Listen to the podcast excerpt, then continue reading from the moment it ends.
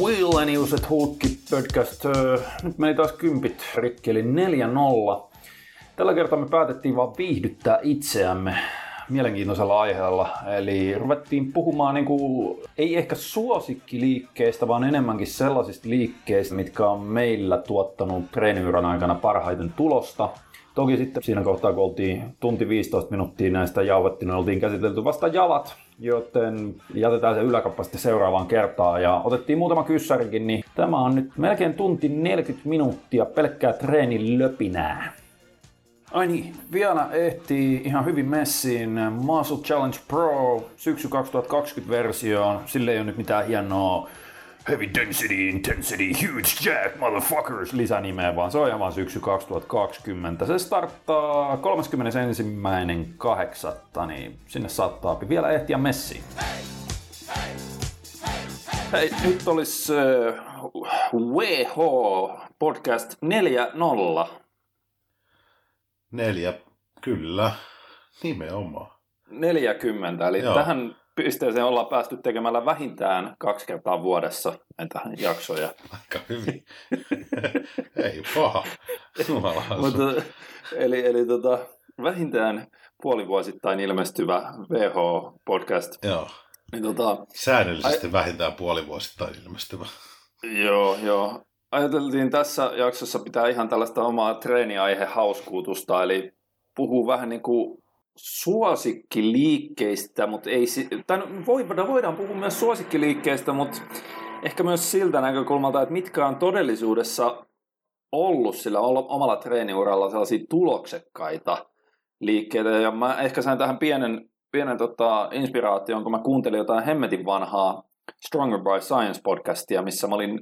positiivisesti yllättynyt, siis jo, niille, jotka ei tiedä tätä podcastia, niin se on, hetkinen, ketkä siinä on, siinä on Eric Trexler Eric ja Trexler. Greg Nuckols. Joo, kyllä. Se on hyvä.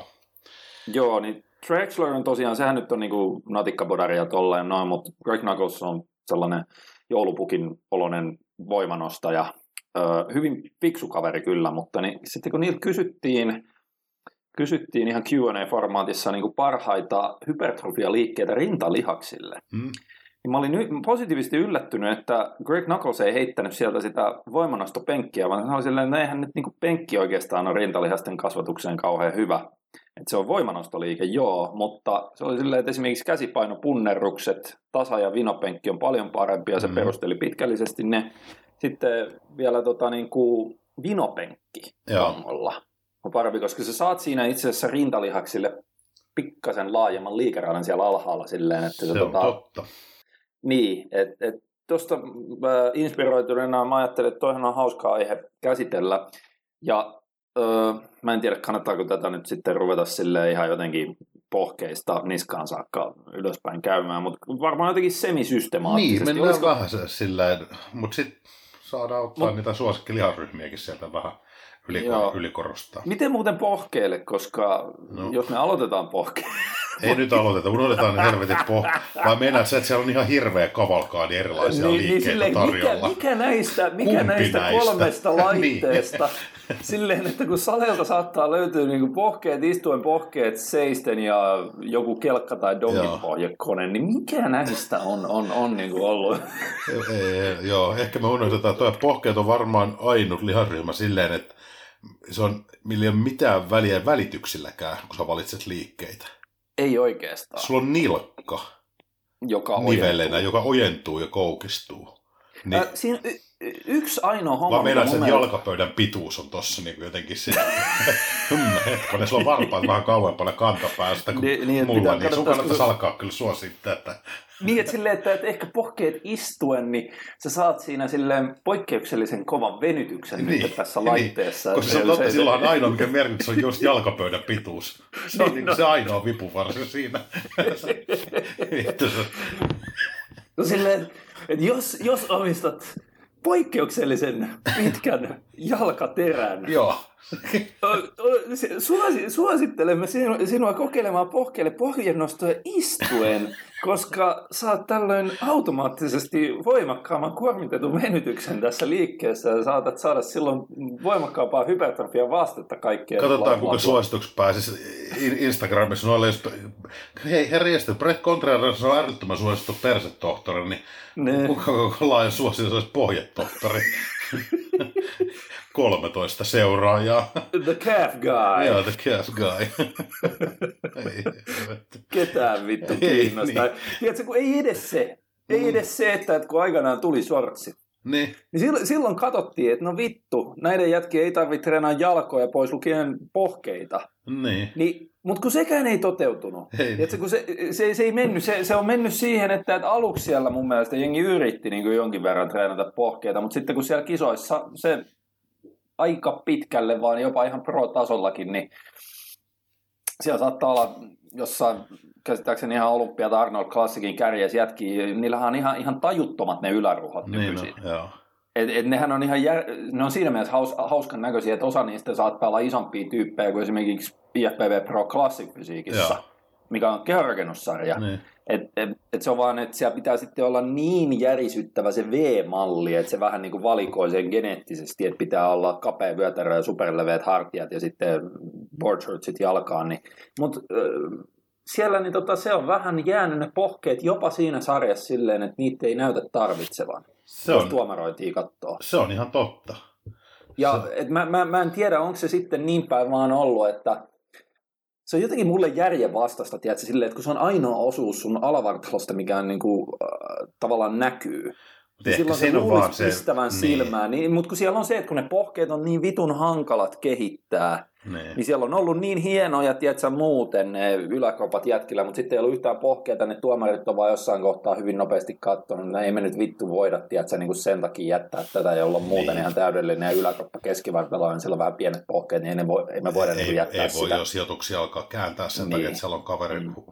vieressä oli isommat pohkeet ja muuten ehkä vähän huonompi kokonaisuus. Mm, mm. Se, on, joo, se on ihan totta. Ne on, pohkeet on aina kehonrakennuksessa ollut. Mm. Modernissa kehonrakennuksessa. Ihan sama mikä sarja se on, niin niitä, on, niitä ei ole vain tuomaroinnissa arvostettu. Niin eiköhän se ole vaan ihan seurausta tuostakin. Samat tuomarithan siellä on kuitenkin. Niin, ei ne voi sitä moodia ihan kokonaan kääntää siitä, mihin ne on kaksikymmentäviisi vuotta tottunut tuomaroinnissa. Että ei katsota polvien alle. Mm, se tota... Se on henkkohtaisesti pakko silti sanoa, että mun mielestä sellaisessa yleisessä elämässä, niin jos sattuu olemaan hyvät pohkeet, no, vittu se on hienon näköistä. Ne on oikeasti on tosi tyylikkäitä. Hienon näköistä. Et se on silleen, että jos, jos nimenomaan, että se on, se on härski, että tavallaan lavalla edessä shortsissa, joo, niitä ei enää arvosteta, mikä on vähän nurinkurista sillä intuitiivisesti ajateltuna, mutta sitten jos sä milloin tahansa kävelet shortsit jalassa mm. kadulla, tai muuten, salilla, joo, tai jossain, niin vittu, että se tekee niin kuin jykevän näköiseksi sen koko muun fysiikan. Kyllä. Mun mielestä Ott Kiivikas on parhaita esimerkkejä siitä, kun sehän on... Se on, joo. Tiedätkö, kun sillä on niin hullut ne pohkeet. Si- ne on si- hyvän mauliset jo... vielä, ne on sellaiset joo, makeet. Ja sitten, joo, se, se, on, se on sen takia, kyllä mäkin ympäri vuoden mä yritän treenata pohkeita. Siis pohkeet on ainoa lihasryhmä, minkä mä teen aina failureen oikeastaan. Koska se ei, se ei niin kuin hermostollisesti rasitu kauheasti. Ja se on itse asiassa hauskaa, kun niitä on ihan kiva tehdä. Mä oon kanssa tehnyt nyt viimeisen varmaan mm.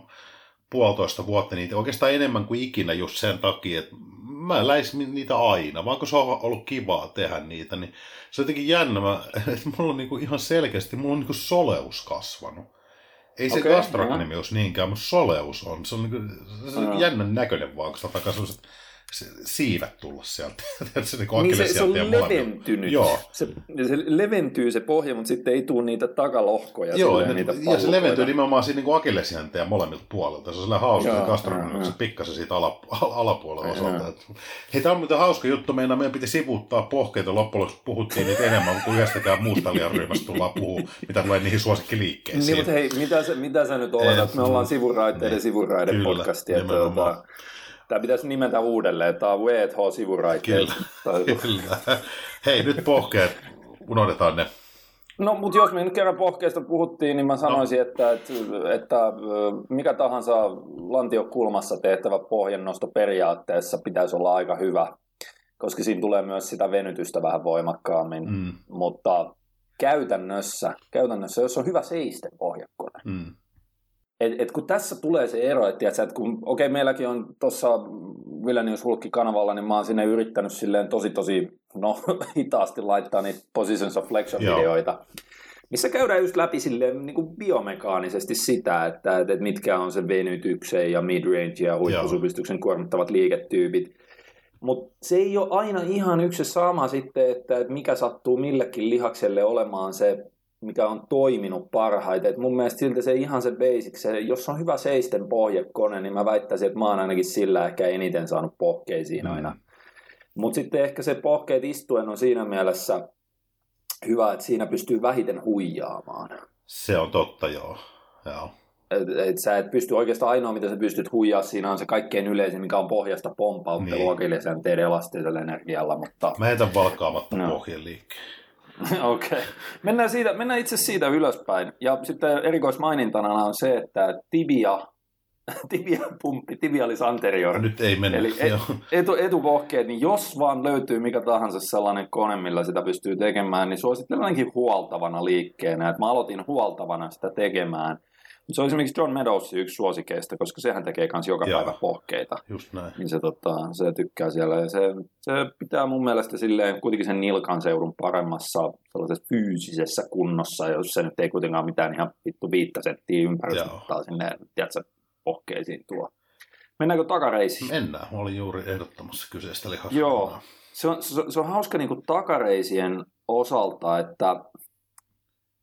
Vaikka periaatteessa ne raskaimmat perusliikkeet mielletään, että se on just se suorialoin maastaveto ja ehkä joku maastaveto ja tollainen. Ja sehän pitänee paikkansa itse asiassa niin kuin sen yläosan kannalta. Mm.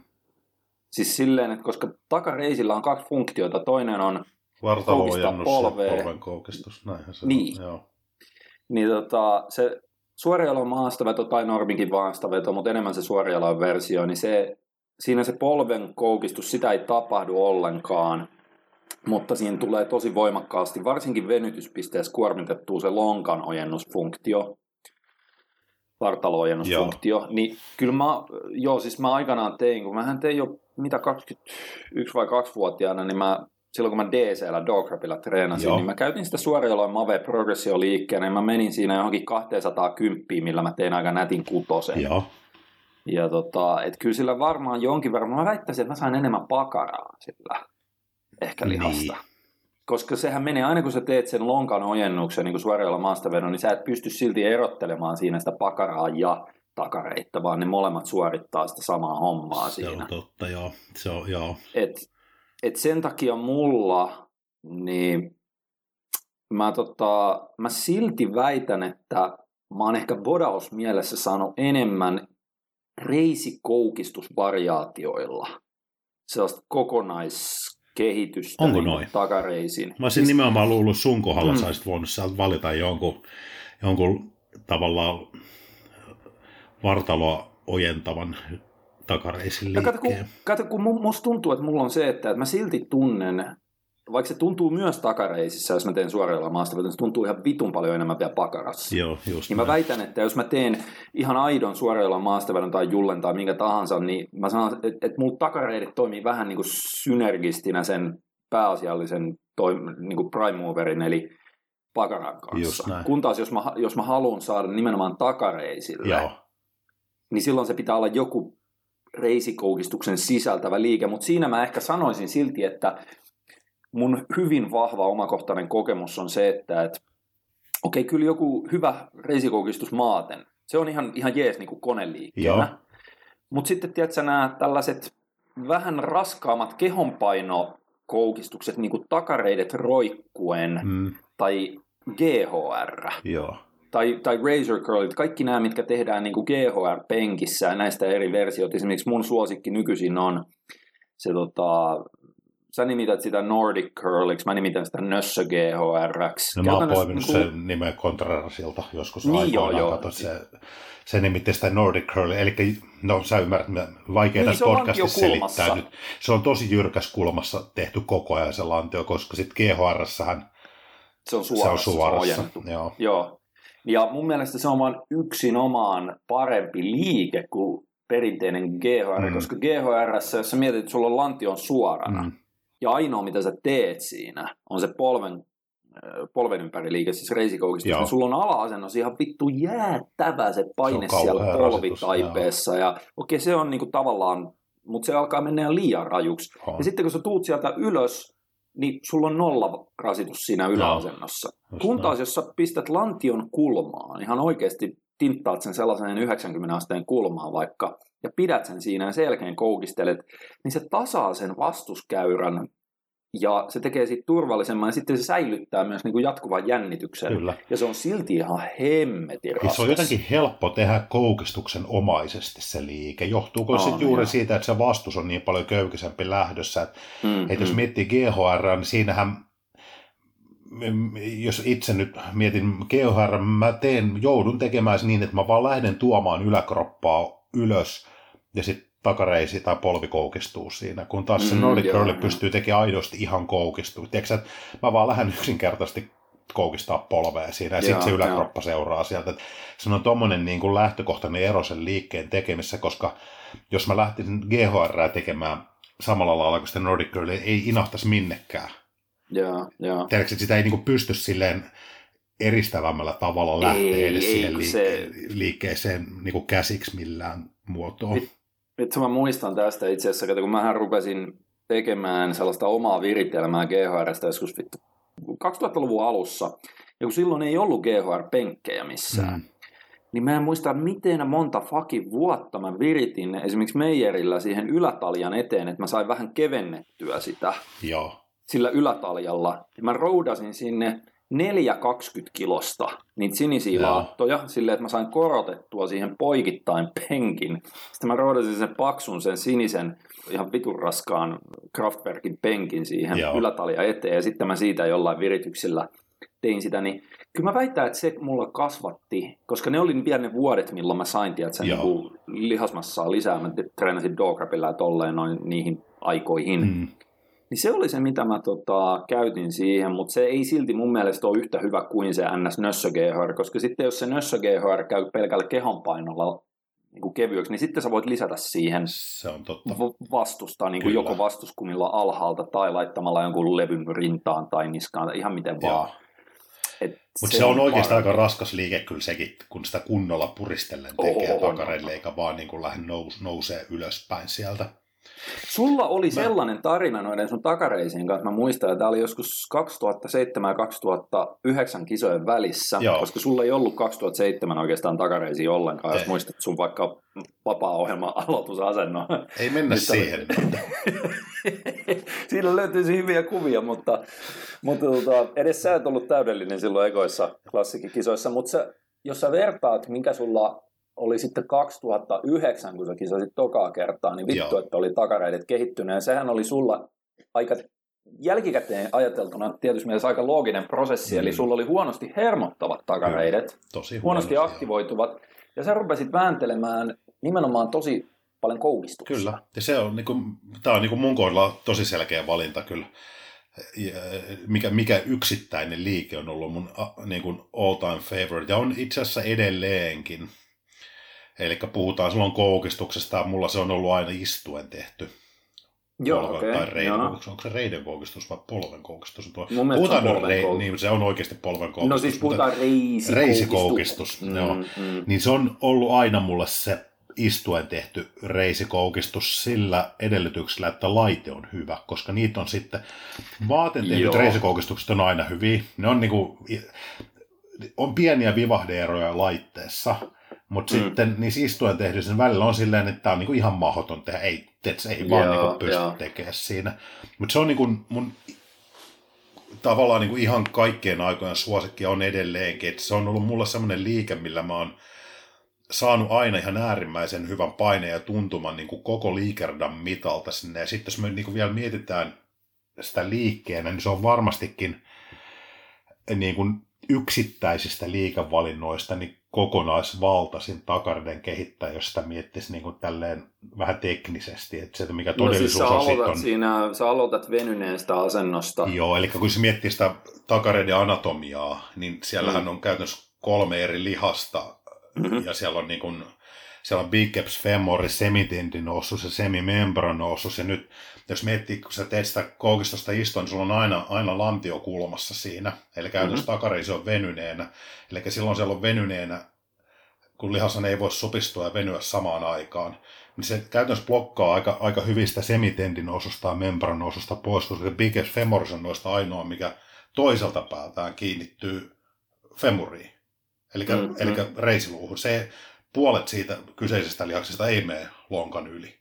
Mm, joo. Ni, ni, ja sehän on just se pätkä, mikä, se mikä kiinnittyy siihen reisiluuhun, on, siis se on juuri se pätkä, mikä pitäisi tuoda sitä tavaraa sinne nimenomaan lähemmäs polvea. Joo, se on jo. Se lyhyempi pää niistä, niistä yes. lihaksen kahdesta päästä. Ja se aktivoituu ihan älyttömän hyvin tässä liikkeessä just sen takia, koska se venytysefekti blokkaa sieltä aika hyvin pois niitä kaikkia muita, kahta muuta lihasta plus sen biceps femoriksen niin kuin ikään kuin pidempää päätä siinä. Mm, yeah. Se on ollut mulle, ja se on ollut hauska, kun siinä on jo, jotenkin se tuntuma on vaan hyvä heti sieltä liikkeen alusta. Ja varmaan yksi on se, että siinä on tosi vaikea huijata, huijata koska sitten maaten tehdys näkee aina kaiken näköisiä väkerryksiä myös itsellä Vittu se, joo, siis se, se... Persekuussa tehdään sitä. Että niin kuin... Ja kun se on, sä just sanoit, että lihasta ei voi venyttää ja supistaa samaan aikaan. No itse asiassa pystyy, mutta silloin se tarkoittaa, no. että sulla on staattinen niin. tila siellä, että se lihas ei todellisuudessa, vaikka se, siis esimerkkinähän tästä on kyykky. Mun olisi pitänyt sanoa tälle, että lihas ei, ei voi supistua ja venyä käytännössä samaan aikaan, ja supistus on aktiivista liikettä silloin. Niin no joo, mutta siis se, se, se esimerkki tästä joo. olisi vaikka niinku takareidet kyykyssä, joo. tai sitten voisi olla vaikka rectus femoris kyykyssä samalla joo. idealla. Eli, mutta takareidet on helpompi ihmisten ymmärtää, että kun takareidella on just se, että se ojentaa sitä käytännössä selkää siinä mm. kyykyssä, mutta samaan aikaan sen pitäisi koukistaa polvea. Joo. Ja kun kyykyssä se, kun sä lähdet sieltä pohjasta ylös, niin sulla tapahtuu joo se lantion ojennus, selän ojennus, mikä on takareiden funktio, mutta mm. sitten samaan aikaan siinä tapahtuu polven ojennus, mikä tarkoittaa, että se on vastaliike sille niin kuin takareiden polven koukistukselle, niin silloinhan se tarkoittaa, että jossain määrin kyykyssä, niin sun takareidet ne tekee niinku staattista työtä, no joo, se, koska, koska se tavallaan se, se, tois, se tekee toisella funktiollaan niinku supistavaa työtä, toisella funktiollaan niinku pitenevää työtä, joo. niin silloin se lopputulos on todennäköisesti jonkin asteinen staattinen jännitys siellä. Et se, se on, niinku, niin. Mutta se tota, anyway... Ne on aika huonoja hypertrofiatapoja treenata lihasta pitkässä juoksussa. No itse asiassa, itse asiassa ei välttämättä. Ja no mutta on siis niin... vertaat sitä niin kuin aktiiviseen jännitykseen. Ja, joo, mutta kun tämäkin menee niin pakin yksilöllisesti. Mm, no ja joo. esimerkiksi, siis tiedätkö, että kun mä oon niinku saanut todennäköisesti jostain niinku takakyykyistä enemmän takareisiin lihasta kuin monesta niinku suorasta takareisiliikkeestä käytännössä. Joo. Koska se on vaan, ja mulla on niinku niin monesti, jos mä teen takakyykkyä, niin mulla, on, mulla niinku tuntuu sellainen krampinomainen. Mutta se johtuu myös Utti, toisaalta siitä, että kun sulla hermottaa hyvin se takareisiin, niin, niin, niin, se on mekaaninen iso kuorma. Joo, joo. Ja sitten on yksinkertaisesti, sä pystyt käsittelemään sitä mekaanista. isoa mekaanista kuormaa takareidillä hyvin siellä. Mm, mm, Taas joo, minä joo. en ole koskaan pystynyt siihen. Joo. Niin. Vaikka su- ja sulla on vielä persen välitykset siinä, mikä auttaa niin, sitä. Niin, no, joo, joo. joo. Mutta ehkä noista, jos miettii, niin se istuen tehty on mulle ollut, silloin kun se laite on mielu- mieluisa, niin se on noista ollut kyllä kaikkein niin kuin tärkein yksittäinen liike. Sitä mieluiten edelleenkin tekee. Ja silloin on saanut niin kuin kaikkein parhaan kehityksen tuommoiselle takareidelle, mikä ei lähtökohtaisesti ota kauhean hyvin harjoitetta vastaan. Joo, se tota, siinä maaten koukistuksessa, ja se on, mä oon joskus tehnyt jonkun videonkin siitä, mutta niin kuin just tästä kyseisestä ongelmasta, että kun porukka lähtee, nehän tekee sen lantion ojennuksena. Joo. Ne tekee sen staattisena polven koukistuksena ja aktiivisena lantion ojennuksena. Tää niin, joo, joo. Ja sitten jäät silleen, että että ne, joo, ne, ne tuo sen, ne pistää sen, mikä vitun härveli onkaan nilkkojen taakse, se, se mikä siinä niin kuin sun kuuluisi koukistaa kohti persettä. Joo. Mutta ne lähtee sellaisesta, että niiden, niiden niin kuin lantio irrotetaan penkistä, mm, perse nostetaan kohti kattoa, joo. ja sitten sen jälkeen ne, niin kuin, tiedätkö, ne pitää periaatteessa polvikulman lähes samana, mutta ne vaan ojentaa lantiolla. koska se on niin paljon voimakkaampi, niin voi vetää ne. käsilläkin niistä Joo, kahvoista, tiedätkö, sitä koko fucking torsoa eteenpäin, jolloin sä niinku kampeat. Se tulee sellainen nussimisliike. Nimenomaan, se on sellainen vitun koko kropan Nylkytys. aktiivinen nussimisliike, mikä tota, missä sitten takareidet sieltä siinä reisikoukistusfunktiossa, ne on ihan staattisessa tilassa. Joo. Ja itse asiassa teilläkin, no ei nyt mennä silleen, mutta... Mennään, siis, mennään. Kun, ei, mutta siis tota, tota, kun teilläkin oli tää aikanaan tällainen... Mikä se oli? Do You Dare? Joo. Homma, niin siellä oli yhdessä jaksossa reisikoukistus maaten koneessa. Ihmeteltiin, kun kaveri tekee ihan vitullisilla painoilla. Siis tosi vahva oli siinä reisikoukistuksessa, mutta kun se todellisuudessa sitä vähän lähempää tarkasteli, niin se oli nimenomaan sitä niin kuin just tällaisella tekniikalla. Niin, lantio siinä... alaspäin painamista. Niin. Joo. Että se tota, kun useimmilla ihmisillä vittu se iskee tosi pahana yllätyksenä, että jos... Laitetaankin näin, hei, nyt kun teet reisikoukistuksen maaten, Joo. junttaa se lantio siihen penkkiin. Kyllä. Ja sitten lähdet tekemään. Ja vittu, sieltä lähtee kolme neljäsosaa painoista pois, lähtee kun ei enää pystytäkään, tiedätkö, sillä niin kuin koko kropan kampeamisella saada sitä, vaan joudutaan aktiivisesti reisikoukistuksella. Niin siinä on muitakin, takareita. Kyllä, ja sitten li- hyviä elementtejä lisäksi on tuohon, millä saadaan tavallaan sitä momenttia vähennettyä, muotoilevaa momenttia vähennettyä, just se, että ei puristeta niistä kahvoista. Että mä usein otan itsekin kiinni semmoisen halausotteen vaan penkistä. Tiedätkö sä, että mä en edes pidä kahvoista hyvä, kiinni, joo, vaan joo. kädet silleen hellästi sen niin kuin ikään kuin sen laudan alle, mitä vasten sun rinta on, niin sit mä pikkasen pitää siitä kiinni, että se, mm, se mm. lähde valumaan siinä. Tai toinen vaihtoehto, kun se on kahva, niin työntää itsesi ikään kuin yläkroppa pystyy siinä. Jep, sehän on se, missä sä maksimoit sitten sen supistuksen loppujen lopuksi, että sä, sä lähes yliojennat sen lantion. Ja sitten on yksi tietysti se, että mistä momentteja kanssa vähennetään, on se, että ei, ei pidä pohkeita jännitettyinä. Et se... Itse asiassa sehän menee niin päin, että kato, pohkeet pystyy osallistumaan siihen reisikoukistukseen äh, niin kuin anatomisesti helpommin, jos ne on koukussa. Niin. Eli jos sä ojennat sen pohkeen niin kuin nilkan suoraksi, Joo. niin se vähentää sitä... pohkeiden mahdollisuutta osallistua siihen reisikoukistukseen, ja sen takia se on raskaampi tehdä nilkat ojennettuna. Nilkat ojennettuna tai sitten nilkat ihan lörppöinä. Niin, no, se on toinen. Se, sitä mä tarkoitin tuolla, niin, että ei niin, niin, niin, niin. rentouttaa vaan ne nilkat, ne pyörii siinä, kun akselinsa ympäri vaikka, niin se, silloin se on tavallaan blokkaa sen pohjelihaksen pois siitä kokonaan. Joo, joo. joo. Niin ja nä- sehän on hauska mekaaninen pudotus, minkä voi kokeilla. Mä, mä teen sitä tosi usein. Että sä aloitat reisikoukistussarjan silleen, että sä ojennat sen nilkan, jolla sä blokkaat sen työn sieltä aktiivisesti. Ja sitten kun sä lähestyt siinä failurea, että sä oikeastaan eristät vaan sitä takareittä, niin sitten sä yhtäkkiä niin kuin koukistatkin sen nilkan, pistät varpaat ylöspäin. Joo. Ja tota, sitten saatat mukaan sen pohkeen, se on... ja sä saat lisää toistoja. Totta.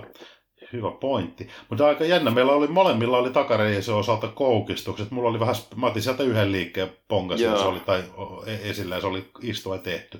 Ja sitten... Kyllähän mäkin siitä istuen tehdystä mm. niin kuin tuntuman mielestä tykkään. Mun musta tuntuu, että mä oon silti saanut niillä G H R-väännöillä ja sitten tota, takareidet roikkuen oikeasti, kun siihen saa hyvän asetelman, niin se on joku sellainen kahdeksan kymmenen liike mulle. No joo. Ja se on sellainen, että kun ensimmäistä kertaa, kun mä tein sitä joskus siinä, kun se pointti on, että sä nostat lantion ylös ja pidät mm. sen siellä, niin siinähän sä joudut pitämään koko sen fucking liikkeen ajan just se, että, että sulla on staattinen lantion ojennus. Joo. Mikä voimistaa sitä takareisien supistusta, koska samaan aikaan sä teet sitten dynaamista polven koukistusta. Kyllä. Niin vittu, että tuntuu, että kramppaa takareidet ja itse asiassa pakarat samalla, kun teki sitä. Siitä sitten se kevyempi versio on, mitä voi käyttää pidempiin sarjoihin, vaikka takareidet pallolla. Joo. Mutta et, et niitäkin mä oon käyttänyt, niissä on vaan ongelmana se, että sä et oikein pysty, että sä kuormaa ei, ei, se on, niin kuin lisäämään, kasvattaa. Että sä voit aina käyttää niitä, jotka saa volyymiä syklityksestä ja tollaisessa jonkun tietyn pätkän, mutta et, et ne on vitu hyviä liikkeitä, mutta se progressio, rajallisuus siinä. Sellainen yksittäinen vielä siitä, mikä on itse asiassa ollut, että jos haluaa eliminoida siinä reisikoukistuksessa maaten nimenomaan lantion käyttöä, tekee yksi jalka kerrallaan, no joo, toinen no, jalka no, makaa no. siinä. Ja sitten se mahdollistaa monessa laitteessa. Mä tykkään esimerkiksi just tälläkin hetkellä mä teen ohjelmassa, mulla on yksi yhdessä treenissä on, että mä teen Life Fitnessin reisikoukistus, kun se Smaate, mikä on mun mielestä oikein hyvä Joo. laite, niin, niin mä teen siinä vuorojaloin. Tiedätkö? Aa, niin. Silleen niin kuin, että vasen jalka, oikea jalka, vasen jalka, oikea jalka. Että se aina lepää hetken siinä se toinen jalka. Niin kuin tavallaan per, per toisto. Siis se on, tiedätkö, että yksi toisto on vasemmalla, yksi toisto niin, oikealla, joo, toinen joo. toisto vasemmalla, toinen joo. oikealla. Mä teen silleen joku kahdeksan kymmenen toistoa failureen.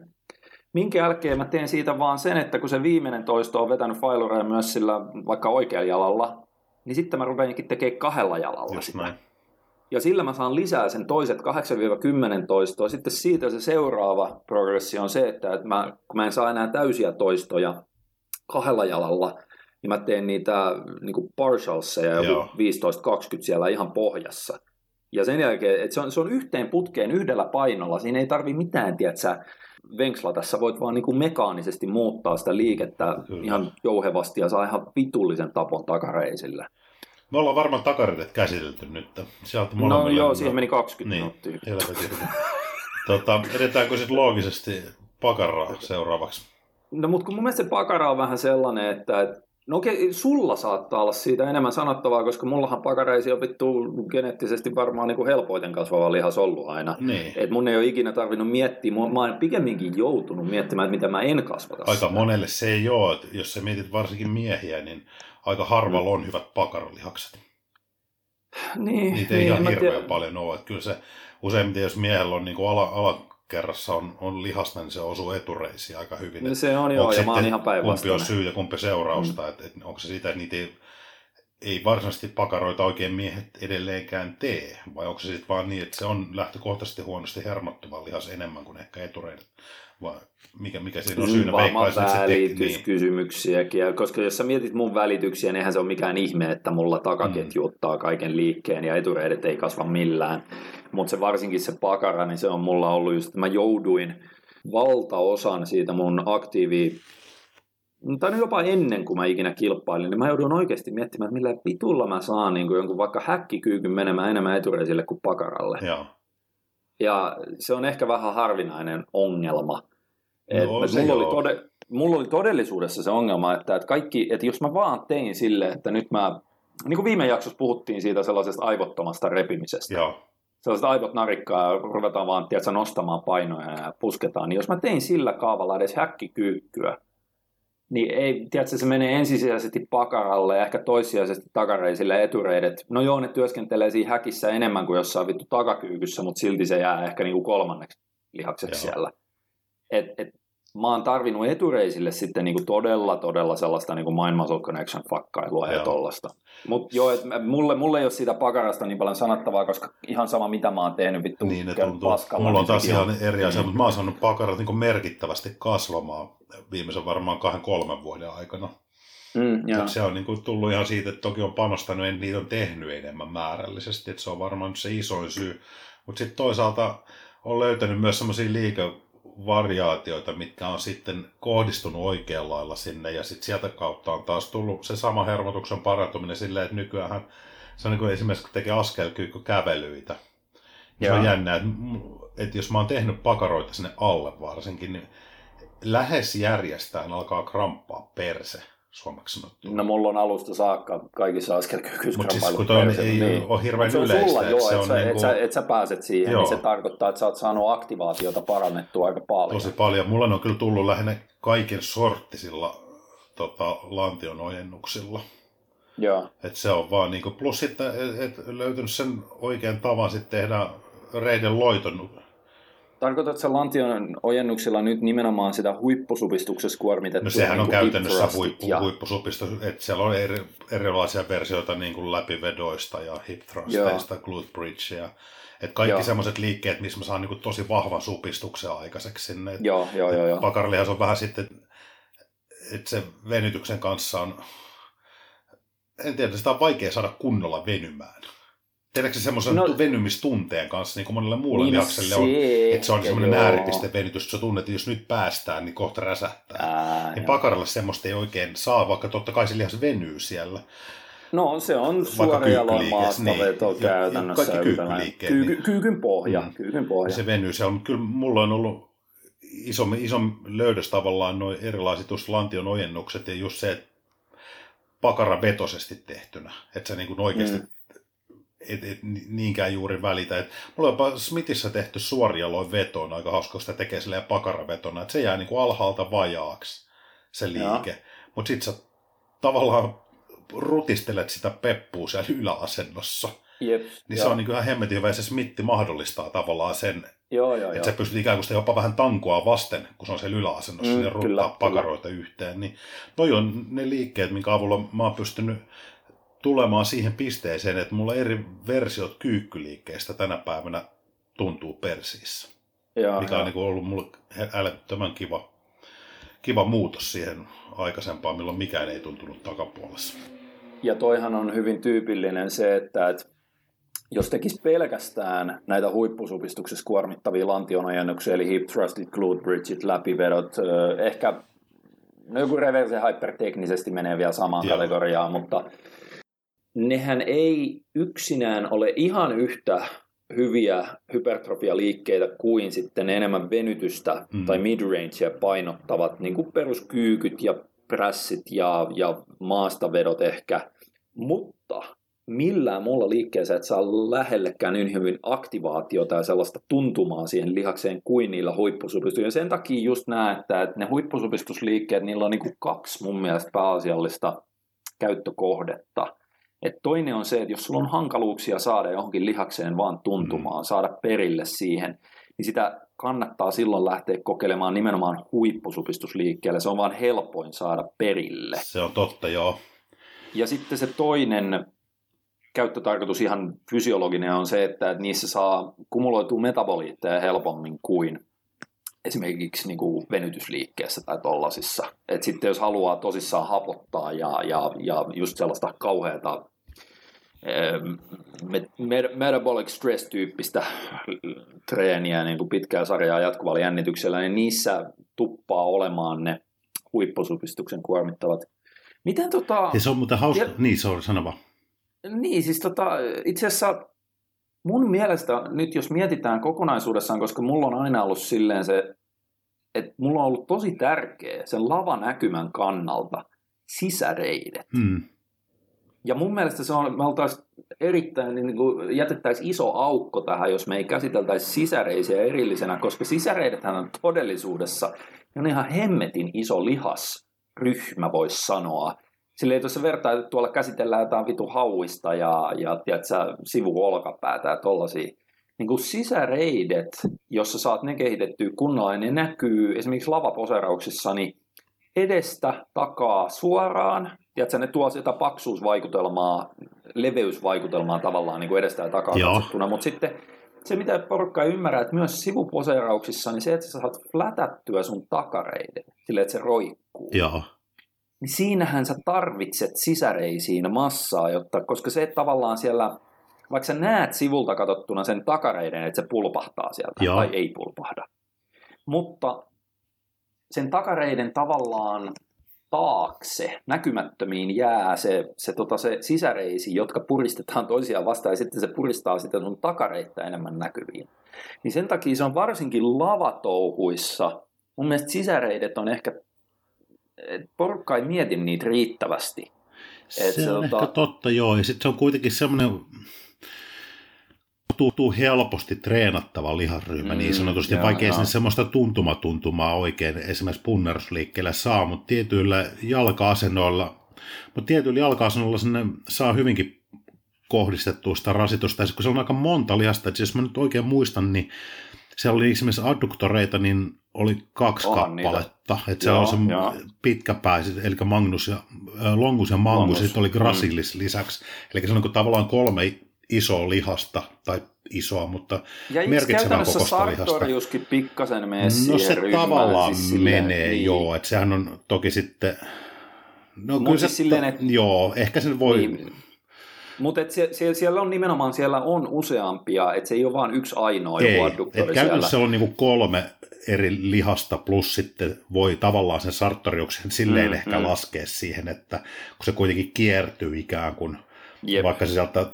ikään kuin lonkan ulkokärjestä lähtien, se kuitenkin kiertyy sit etureiden poikki kohti polvea. Yes. Niin se kyllä jos se kehittyy, niin totta kai se tuo massaa sinne, niin, mutta sehän on just yeah. sillä hauskasti, jos muistelisi sitä anatomiaa, niin se on poikkisuuntainen näihin kahteen muuhun, säikeiden myötä, näihin kolme, itse asiassa kolmeen muuhun mm, sisäreiden mm. lihakseen, mutta jos siihen saa massaa, niin juuri se osa, mikä sinne kiertyy, niin totta hemmetissä tuo paksuutta sinne. Joo, joo. Knoppikysymys, sartorius, mikä on suomeksi lihas, muistatko? Mä, mä en tiedä Rääpälin lihas, ja tiedätkö, on, ja tiedätkö, mistä sen nimi tulee? Olisiko se se, että ne mittaa sen, sen housun tai jonkun tällaisen siitä? Niin sen ei, me mennään vähän ajassa taaksepäin. taaksepäin, mistä se tulee. Se tulee siitä, kun aikoinaan räätälit istu semmoisessa, tiedätkö, Intian istunta-asennossa, kun ne teki töitä. Tiedätkö semmoisessa, missä sulla on okay. niin nilkat ristissään, polvet? Niin kuin risti-istunta, voiko se, onko semmoinen joo, termi? Joo, joo, niin, niin kato, siinä asennossa sehän on hyvin voimakas sartteroista venyttävä, veny, joo, venyttävä joo, liike. Kuvitella. Eli semmoinen, että sä laitat, joo. no kyllä sä tiedät, risti-istunta, jos sä lähdet polviin painaa siitä lattiaa kohti, niin se on nimenomaan venyttää sartteroista. Niin räätelit tekevät joskus työtä tuolla, se oli niin kuin työasento, okay, niin siitä okay. tulee tämä typerä suomenkielinen termi. Tämä oli knoppi. Kyllä. Mutta itse sisäreisistä voisi sanoa sen verran, että, että se, tota, mä sain ihan vaan yksinomaan ennen vuotta kaksituhattakuusi, kun kilpailin ekaa kertaa, niin mä panostin siinä useamman vuoden siihen, että mä tein oikeasti raskaita reiden lähennyksiä. Joo. Ja, ja sen mahdollisti itse asiassa ihan meijerillä se, koska niillä ne vanhat, silloin oli vielä ne vanhat tota, Davidin tuplapakkalaitteet, missä mun mielestä sai joku vittu sata kuusikymmentä kiloa. Joo. Saatto saada siihen reiden lähennykseen. Nykyisinhän noit, niitä on tosi hankala löytää niin raskailla pakoilla. No se on totta. Ja ne oli ne vielä, tiedätkö, sellaiset suorajalkaversiot, joo. mitkä vei ihan vitusti tilaa. Niin se tota, niin sillä mä, mä tein sarjapainoprogressio vittu reiden lähennyksessä. Ja, ja mä sain sillä ensinnäkin, mä sain niinku suoraan kohdennettua siihen sisäreisiin. Mä, mä, mä muistan se, koska se on sellainen, että silloin varsinkaan joskus vuonna kaksituhattakaksi kaksituhattakolme neljä ei miehet tehnyt reiden lähennyksiä. No joo, ei. ei niin joo. niin tiedätkö, kun mä rupesin vaan tekemään, että ei se tarvinnut olla mikään sellainen prioriteetti, mä vaan lisäsin sen siihen jalkatreeniin ja mä en kohdellut sitä minään niinku mm. lehdenlukuliikkeenä, vaan mä tein siinä raskasta jotain vittu kymppiä, no, joskus kasejakin. No. Ja tein siinä niin sarjapainoprogressio, niin vittu mä sain sillä niin kuin ihan silmin nähden lihasta sisäreisiä. Ja sitten yhdistelmänä sen kanssa niin kaikki sumo, sumoprässit oikeastaan. Mä sanoisin, että, että sumokyykytkin joo varmasti, mutta mulla se, mä muistan sen, että mulla oli ihan mahtava kombo oikeastaan sille sisäreisi, pakara, jopa takareisi, vaikka se mekaanisesti ei pitäisi niin paljon takareisille mennä, mutta mulla se vaan ottaa sitä vastaan, niin oli, oli tota, kun meijerillä se vanha punainen prässi, joo. ja sen vieressä oli vielä vanhalla järjestyksellä ennen kuin me joskus se muutettiin, niin oli se punainen reisikoukistus istuen. Ne oli ihan vierekkäin siinä. Tiedätkö, mä tein jotain volyymitreenejä silleen, että mä tein sarjan reisikoukistus istuen ja menin suoraan tekemään siitä sumoprässiä, silleen, että on vielä päkiät siitä levyn yläpuolelta yli, niin vittu, että ne niin, kuin niin karseet sellaiset, tiedätkö, repivät tensiot sinne sisätakareisiin. Mä oon taas, tiedätkö, aina itse välttänyt niitä sisäreisiä erikseen treenaamista, että mun aktivoituu taas aika herkästi itse, ja sit siitä, ne harvat kerran, kun niitä on suoraan treenannut, niin johtaa lähes järjestää siihen, että vittu herätyöllä yöllä niin ihan hirveisiä sisäreisiä kramppeja. Se on tosi veemäinen kramppi, koska sitä ei oikein pysty venyttämään itse. Ei, tai ei. Sä et niin semmoiseen, se asento, millä sä pystyt ne venyttää auki, on niin hämäräksi. Sun pitäisi mennä vatsalleen, koukistaa polvet, mm. eli vatsamakuulle, koukistaa polvet. Sen jälkeen sun pitäisi pystyä nostaa polvi irti alustasta ja lähteä tekemään ulkokiertoa sääreen. Eli se tarvitsee jonkun avustaa. Jeep. Eli sun pitäisi tehdä samaan aikaan niin kuin tavallaan, että se lanti on kiinni alustassa, polve, etureisi irtoa alustasta, että se venyttää niin kuin lantion aluetta, ja sitten siitä lähtee tekemään ulkokiertoa, anteeksi taisi sanoa sääreen, ja sitten reiteen. Eli se vaatii, mm-hmm. joku on sun sääris kiinni ja kääntää jaa, siitä. Jaa. Mutta musta tuntuu, että me jauh- lopetetaan jauhaminen sisäreistä, koska ketään ei oikeasti, ei, asiassa, ketään ei vittuakaan kiinnostaa. Kaikki odottaa, milloin ollaan rintalihaksissa ja hauiksissa. Mutta musta tuntuu, että me joudutaan jättää se ensi jaksoon. No sitä tätä ei kuuntele me... kukaan, kun sä nyt jo sanoit sen tässä vaiheessa. Me... Eikö se, se on, tota, mä katselin tässä, miten mä, kauan me ollaan nautettu. Mutta me ei niin, jotta käynyt vaan sun suosikkelihan. Ei, kun me käydään jalat. Me käydään jalat. Me käydään jalat tässä jaksossa, sitten vastaillaan kysymyksiä ja sitten kato, meillä jää koko yläkappa seuraavaan jaksoon, niin se tarkoittaa, että kukaan ei kuuntele tätä jaksoa, näin, vaan ainoastaan on ollut tästä seuraavaa. Mutta saatana, sisäreisiä pakarahommasta se, että et mikä tahansa yhden jalan punnerusliike, mm. siis jalkapressi tai no askelkyykyt tollaset, niin nehän työstää paljon paljon voimakkaammin just sisäreittä kuin se, että sä tekisit sen vastaavan vaikka jalkapressin kahdella jalalla, mun mielestä. Se, no se, on, se on kyllä totta. Sen verran he pakaroihin pitää sanoa, kun tämä kuitenkin varmaan naiskuuntelijoita myös jonkun verran, niin naisilla ainakin itsellä on se kokemus, että hyvin monella on semmoinen yleinen harhaluulo, että pakaran eri, eri lohkoa ei pysty reenaamaan sillä lailla, tai olisi olemassa joku pakaran ulo, ulompi lohko, mitä ei ole, että ne menee niin kuin Ne menee niin kuin ikään kuin lattiasta menee kattoon suunnassa ne lohkot. Ne ei mene niin kuin perseestä niin kuin, ymmärrät, niin kuin har, mut, hartioihin päin. Mutta siinä on silti se, että koska se on niin multipennatoitu, on, on. se, se lihasti, että kun sä katot jotain, sehän vittu miten laajalta alueelta se kiertää, ne kulmat menee. Niin se niin menee käytännössä silleen, että se kun luteusmaksimuksessa, se on hauska, kun sä, kun sä jännität, sitä nyt on aika tekniksi menee, mutta siellä ne säikeet, no okei ne menee ristiin rastiin, mutta pääosan se säikesuunta on nimenomaan sieltä perseijästä ulospäin. Mm-hmm, ja sitten mm-hmm. taas jos miettii luteusmediusta, niin siellä ne mm. tuppaa, ne säikeet menee niin kuin, tiedätkö sä, vertikaalisesti. Eli päästä joo, joo, kantapäihin joo. suunnassa. Eli ton takia sitä pakaraliasta kannattaisi treenaa aikamoisella härvellä. Siis sanotaan monipuolisesta ja monista eri liikesuunnista. Joo, ja se, että vaikka mulla ei ole koskaan ollut mitään tavoitetta kasvattaa pakaroita, niin sitten mä jossain kohtaa huomasin sen, että ihan vaan lonkan huoltamiseksi mm. niin oli hyvä sisällyttää ohjelmaan niin kuin pari pumppisarjaa, reiden loitonnuksia tai joku funktionaalinen variaatio, vaikka niin kuin perseviparit pallolla Kyllä. tai mitä näitä hämähäkkejä onkaan. Et sitä mä en edelleenkään edes tänä päivänä kauhean lihaskasvuhakuisesti tee, mutta mä pidän sen aina ohjelmassa, koska Se, se on sellainen, että se, se on spesifinen se, se reiden loitonnus liikesuunta, mm. että jos se siitä pidät edes pikkasen huolta, niin sillä voi välttyä monenlaiselta sellaiselta lonkkavaivalta. Ja ne on makea se reiden loitonnus, on oikeasti ihan hyvä, raskas, varsinkin luteusmediukseen ottava liike. On, on, se on, siellä saa on, on, kunnon on. kannikat sinne ylös, kun sitä tekee. Mutta ehkä me ollaan sisä... sellainen Ro- Ronnie Coleman, Ronnie Coleman pakarat, jotka näkyy edestä, edestä katsottuna. Tämä on ehkä sisäreisistä ja pakaroista. Pitäisikö mä siirtyä tuohon etuosastolle? Joo, käsitellään viimeisenä nyt tässä ne etureidet. Ja sitten otetaan muutama kysymyksiin. Joo. Et etureisillähän, no niistä mä oon varmaan puhunut kaikkein eniten, koska se on mulla aina ollut se murhenkryynilihas. Osittain just sen takia, että kun mun välitykset on niin sysipaskat kaikkeen sellaiseen jalkapunnerteluun ja kyykkäämiseen. Mutta sitten toisaalta, kun mulla on vielä se, että mulla on ihan vitullisen pitkä se, tota, se esimerkiksi vastuslateraaliksen polven päässä se jänne. Mm. Että se lihas on lyhyt.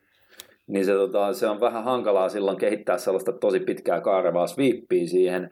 Mä oon joutunut kaikin tavoin niin kuin miettimään ja panostamaan sen, ja silti lopputulos nyt ei ole mitkään kovin ihmeelliset etyreidet. Mä oon vaan saanut ne sille tasolle, että et, et, et ne ei ole niin kuin haitannut super paljon jossain kisoissa joo. tai tolleen noin.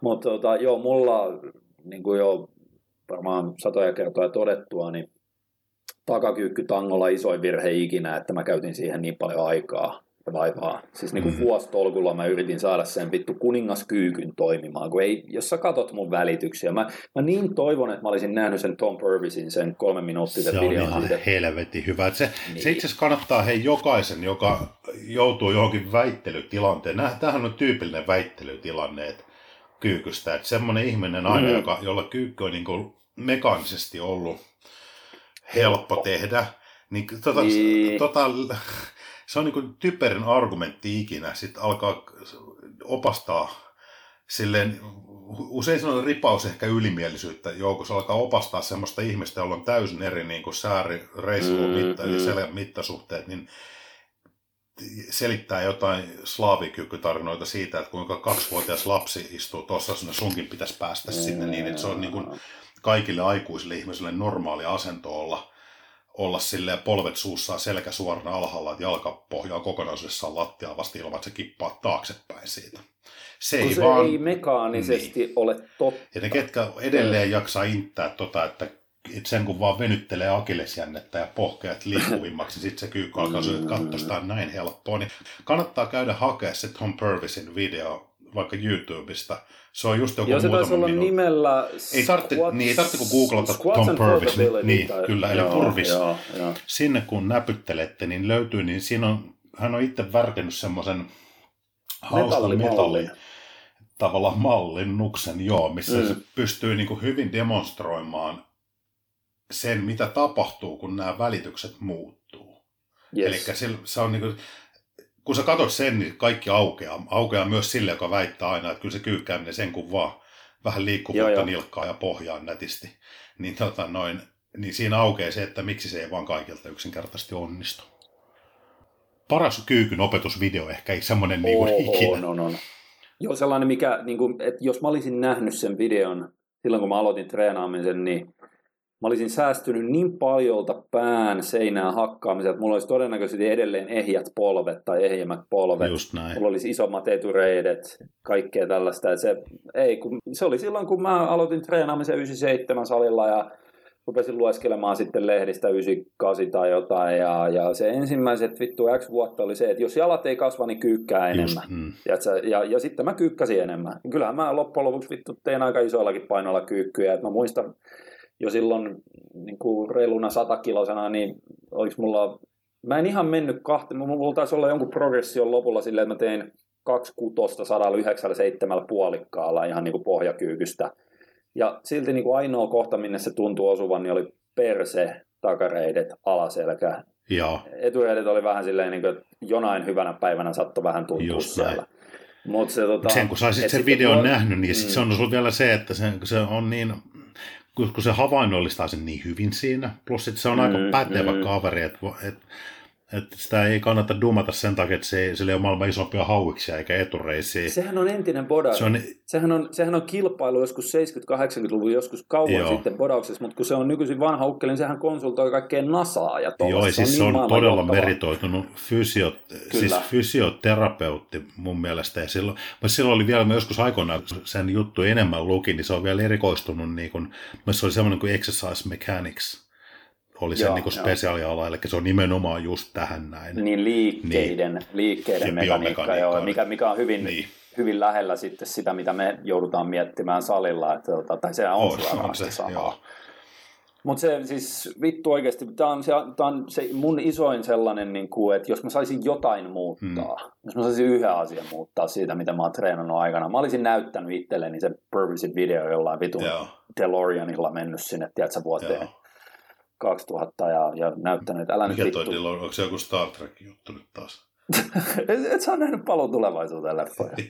Utte, mä oon varmaan yhdeksänvuotias, kun mä oon nähnyt, niin et mä en muista. Ne on lasten elokuvia, mä en katsele niitä aikuisena.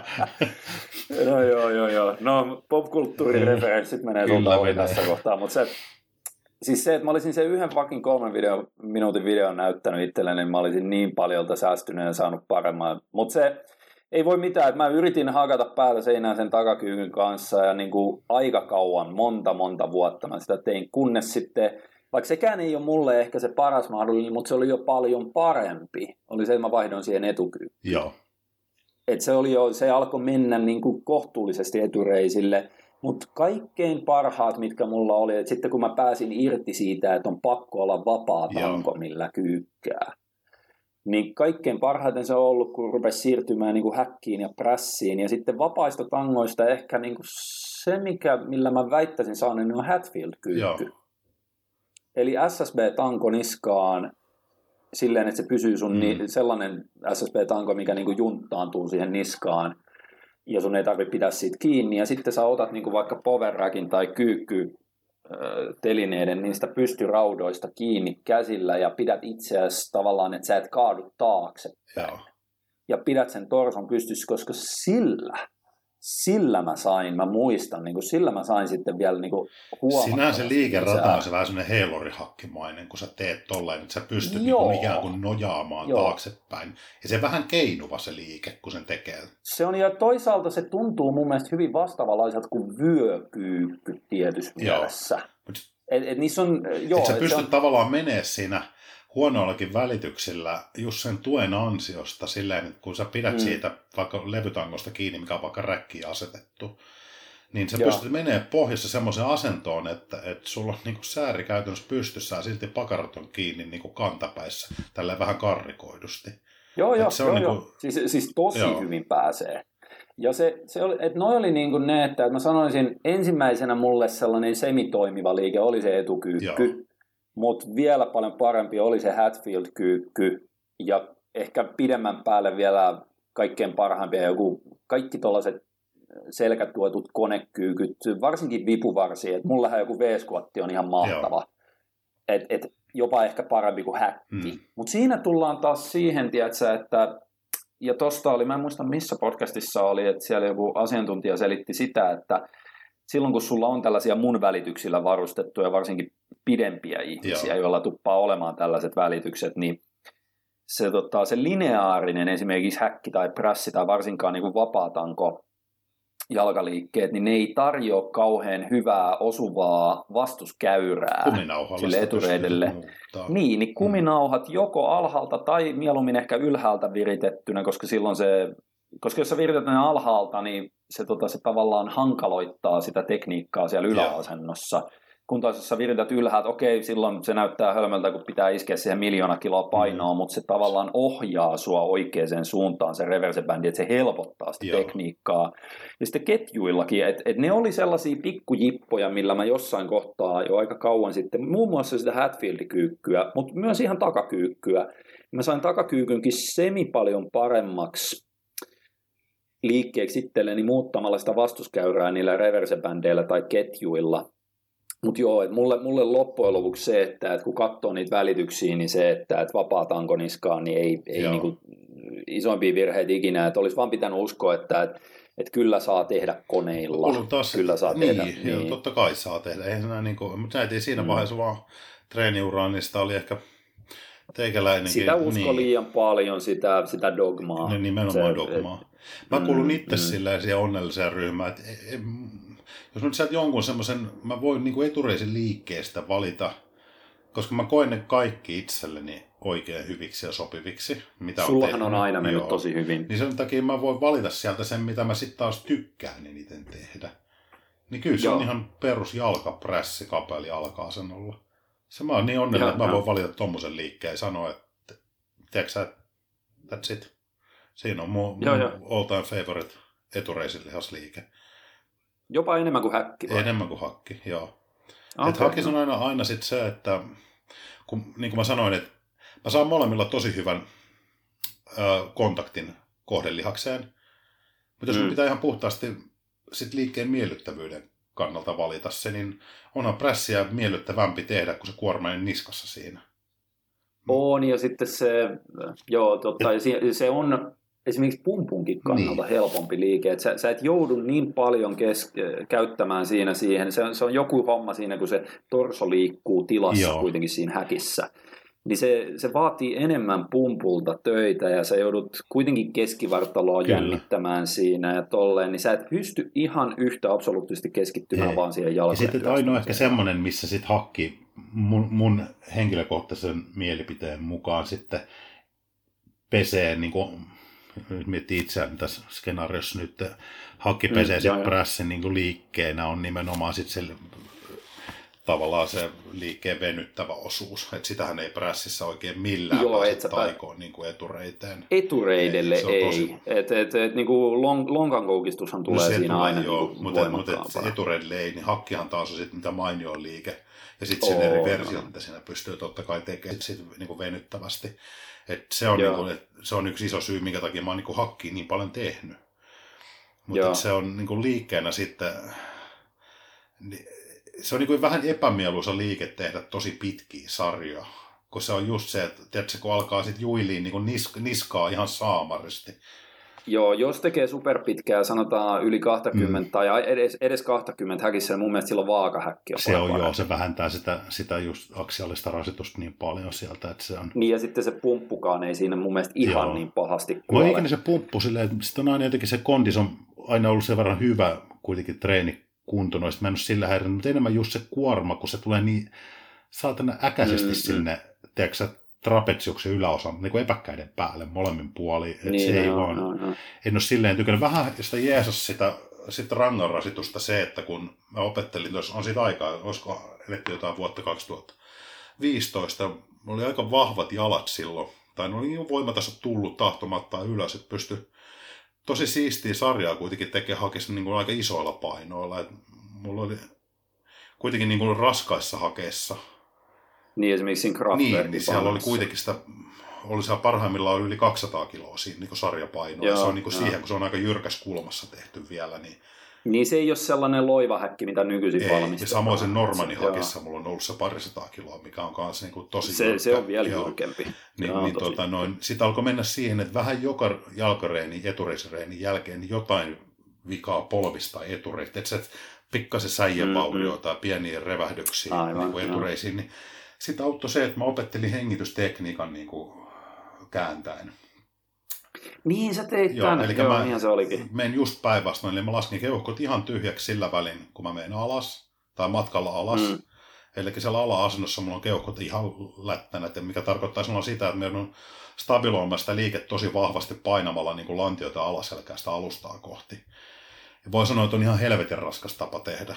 Siellä ei enää kahdella joo, silloin tehtykään. Ja se rasitus niille etureisille oli niin kuin tuntunut, ei se nyt potenssiin ollut, mutta huomattavasti rajumpi. Ja sitten mä niin kuin hengitän taas keuhkot täyteen, kun mä tuun ylös sieltä.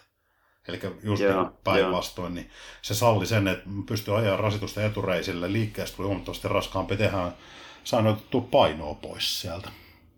Eli stimulus to fatigue ratio parantui ihan helvetisti, kyllä, mutta ego, ego ratio on huono, niin ihan saa. No, mä oon ollut aina niin heikko, niin mulla ei kato se jo. Mä oon heittänyt se toivon rippeen niin roskiin siitä, että painot, painot mun tapauksessa niin määrittäisi jollain tavalla sitä egoa.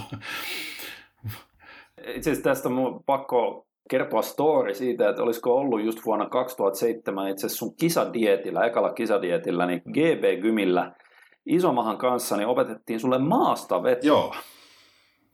Opetettiin sulle perinteistä maastavetoa, koska se silloin mietittiin, että tämä on hyvä niin kuin dietillä varsinkin.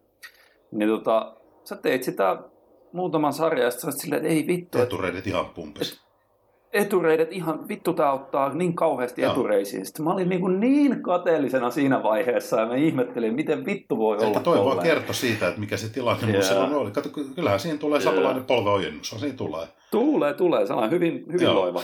Se ja. riitti se loiva. Mutta mut itse asiassa vielä näistä etureisiliikkeistä silleen, että kun mä oon joutunut, joutunut käymään sen niin kuin sieltä mulle ihan ylivoimaisesti paskimmasta mekaanisesta liiketyypistä niin kuin takakyykkytangolla, joo, niin pikkuhiljaa sinne, sinne tota sellaisiin mun välityksille sopivampiin, niin kuin ehkä joku Hatfield-kyykky tai varsinkin kaikki selkätuetut kyykkykoneet joo, ja prässit, niin niissä vielä se, että et mulle lähes aina se vipuvarsiversio prässistä tai häkistä on ollut mm, luontevampi parempi, ja myös vastuskäyrältään parempi kuin se lineaarinen versio. Mä ihmettelin, että sä et poiminut sitä ihme heilurihakkiin, koska se luulisi olevan sulle niin kuin lähestulkoon täydellinen koneliike. Se on hyvä, mutta jostain syystä, kun se, jos mietitään sitä heilurihäkkiä, sitä vanhaa kunnon Kraftwerkia, niin sehän on sellainen, että se yläasento on jalkaprässimainen, ala-asento on kyykkymainen tai häkkikyykkymainen.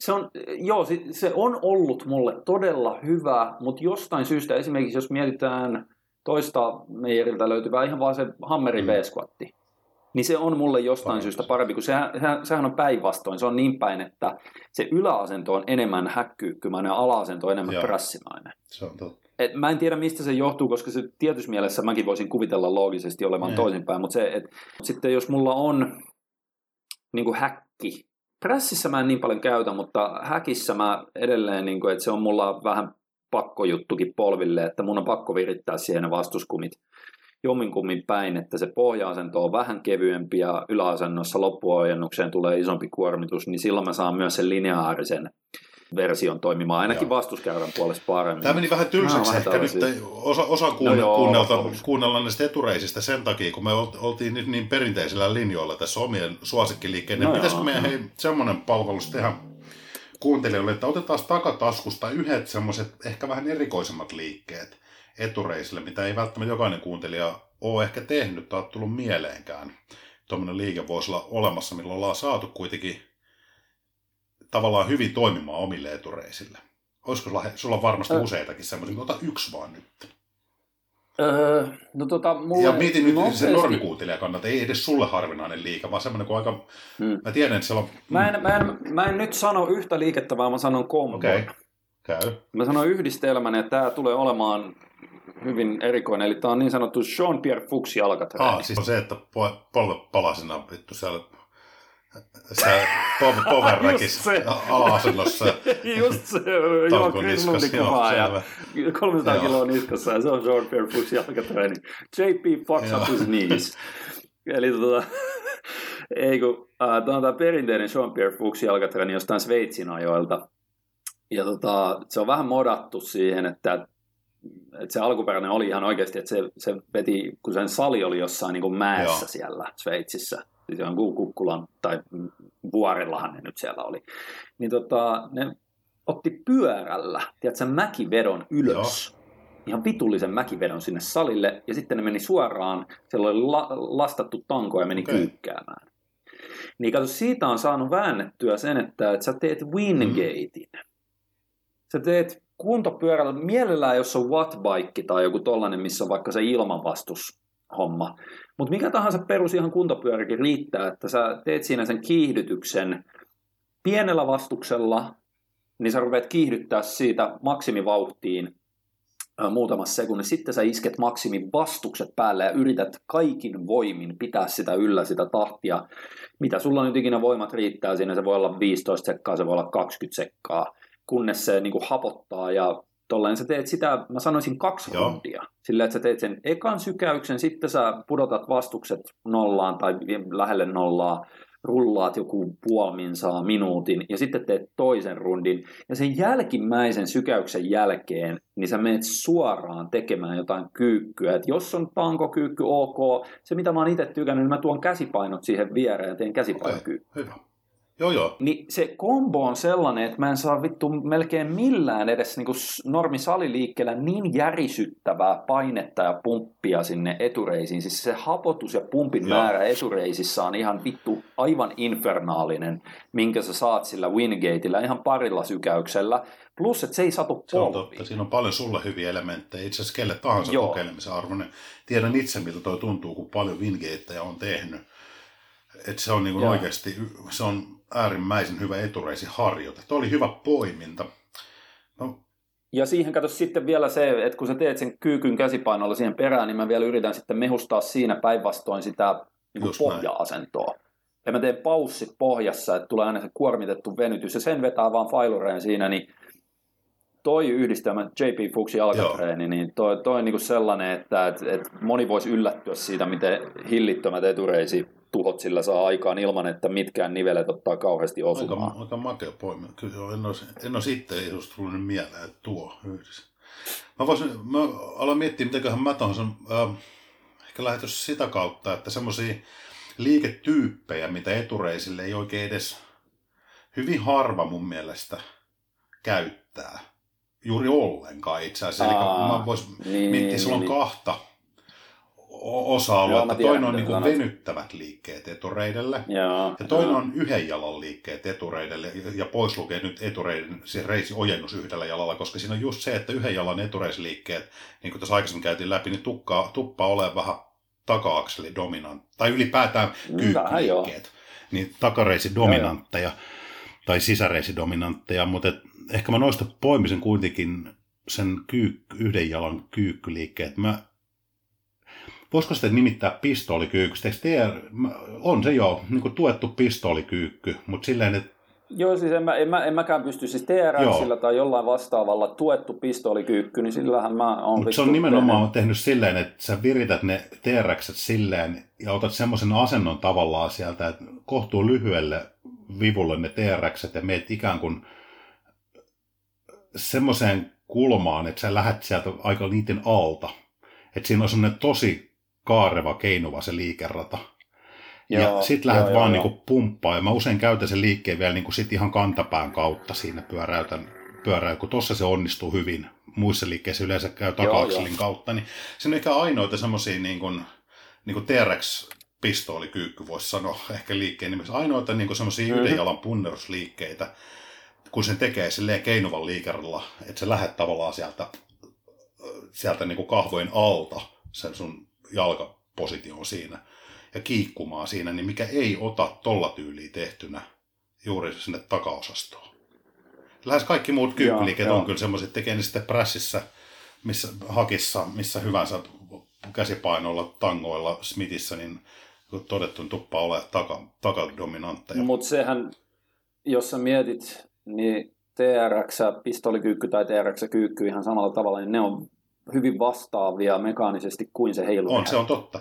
Mutta toi sallii vaan senkin, mm. vaan, että pystyy tekemään niin unilateraaleja. Niitä aika harvoin, ihmiset joo, tekee harvoin joo. hyviä unilateraaliliikkeitä etureisille, mikä kohdataan hyvin sinne. Niin. Ja tuommoista meikäläisen poiminta.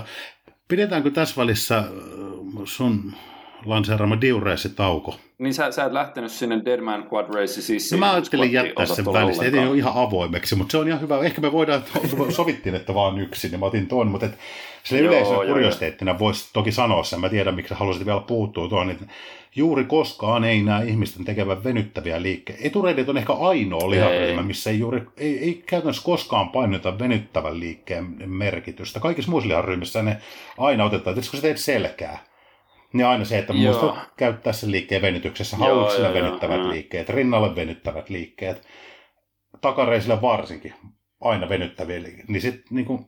Toki etureisin kohdalla siinä on se, että jos me unohdetaan sieltä se mm. rectus femoris, niin silloin ne kolme muuta päätä, eli vastukset, eli vastus lateraalis, intermedius ja vastus mediaalis, niin ne kaikki venyy silloin, kun sulla on vaan polvikoukussa ja siinä on kuormaa päällä, eli kaikki kyykkyjen pohjat, häkin pohjat, jopa periaatteessa reisioinnin pohja. Mutta sinne ei saa semmoista napakkaa se... venytystähän sinne ei saa aikaiseksi niin, semmoista, niin. Jos sinne haluaa se pikkasen traumaattisempaa venytystä, niin mm, sitä ei mm. kyykkyliikkeellä saa, niin onko se lonkkaa vaan koukussa siinä. Niin sen takia just nämä, esimerkiksi nuo kaksi liikettä, mitä sä toit tuossa esille, niin se olisi näkevä ihmisten tekevä enemmän. Joo. Mutta treenin lopulla vasta niin, kun on lämmin. Kyllä. Okei, nyt diureesitauko ja vastataan selkeä ainakin näin. Kahteen kysymykseen.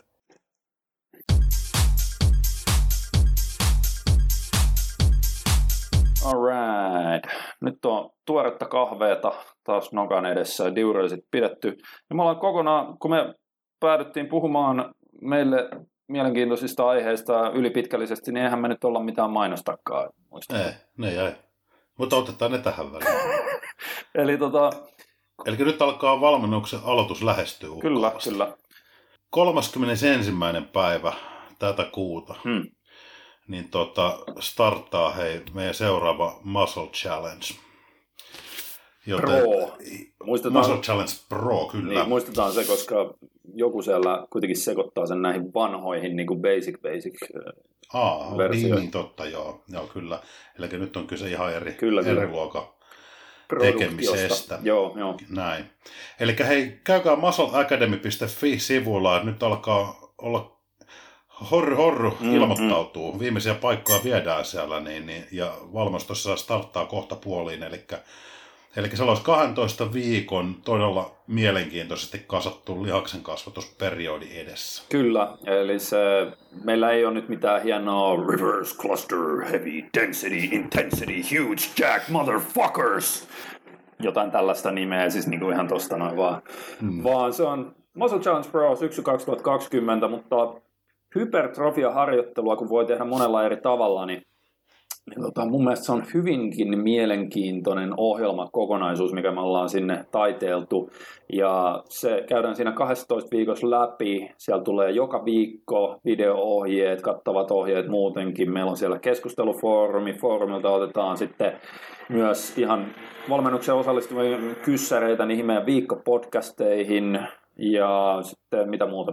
Meillä on siellä hirveä liikepankki ja kaiken näköistä. Kyllä. Että siellä on, se on monipuolinen valmennus ja siellä on monipuoliset välineet päästä toteuttaa sitä. Ja myös noi, on ollut aika kiva suosittuja nuo meidän viikoittaiset podcastit. Että ne on ollut, ollut meillä ja valmennuksen osallistujilla hauska tapa niin kuin kommunikoida siinä ja, ja tuoda joo. niitä ajankohtaisia aiheita, siihen valmennukseen liittyviä ajankohtaisia aiheita niin kuin Framille. Toki sitten ne, että me tehdään joka viikko se viikkopodcasti, niin se on vähän kannibalisoinut tätä meidän W H-podcastin, no näin. kun ei ole niin kuin aikaa tehdä eri, eri podcasteja monta kertaa viikossa, mutta tota, joo. minkäs teet? Uh, Mutta hei, sinne tosissaan muscle academy piste f i ja sieltä ilmoittautukaa mukaan. Kyllä. Nyt. Mennäänkö vastaamaan niin. ainakin kahteen kysymykseen, vaikka vähän, ainakin kahteen, vähän tiukille menee. Eli tota, kaivetaanpas täältä nämä, mä lähetin sullekin sen. Um, no, täällä oli toiveita tähän alkuun. Emeli Takanen toivoo sitä, että me voitaisiin tehdä joskus jotain podcasteja, mikä ei liitty suoranaisesti harjoitteluun, treenaamiseen tai ravitsemukseen, eli, mm, eli mm. podaukseen. Mikä ettei. Niin, niin. Uh, treeni saralla, pidetään nyt treeni-aiheisena, kun täällä tää aloitettiin näillä, niin tota, podcastissa kolme neljä Lopen uupunut kysyy mielipidettä. Multa kysyy mielipiteen mistä tahansa, niin saa varautua niin kuin liian pitkään mm. selitykseen, mutta kaula- ja forkkujen treenaamisesta, onko sulla mielipidettä näistä? No, on silleen, että niitä kannattaa treenata silloin, jos kokee tarvetta niiden harjoitteluun, että jos forkut, kaula varsinkin sitten semmoisissa lajeissa ehkä, jos harrastaa, missä niin kun sinne alueelle kohdistuu isoja voimia kautta mm-hmm. rasitusta, eli varmaankin kamppailulajit tulee ensimmäisenä mieleen. Mikä tahansa kontaktilaji, että varmaan jenkkipudiksessa mm. voisin kuvitella, että on vieläkin isompia tarpeita sille, mutta joo, joo, siis kyllähän nämä on ihan perinteiset painijat ja joo. Varmaan nyrkkeilijät, kaikki jo kamppailuurheilijat, koska jos tulee naamaan joko vääntöä tai iskua, ja sitten just jenkkipotiksessa sama homma.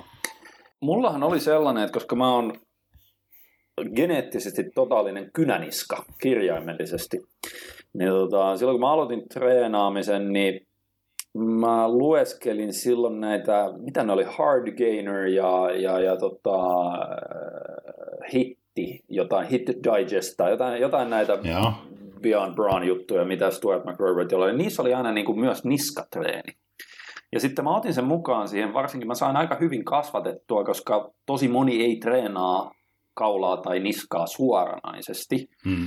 Niin kun mä tein ihan vaan sitten tota, manuaalisesti vastustettua. Et tiedätkö, joku, joku treenikaveri siihen, joka sitten iski pyyhkeen mun otsan ja sen käden väliin, ja sitten mä makasin niin kuin tasapenkillä, silleen, että pää on Joo. siitä penkin päädystä yli.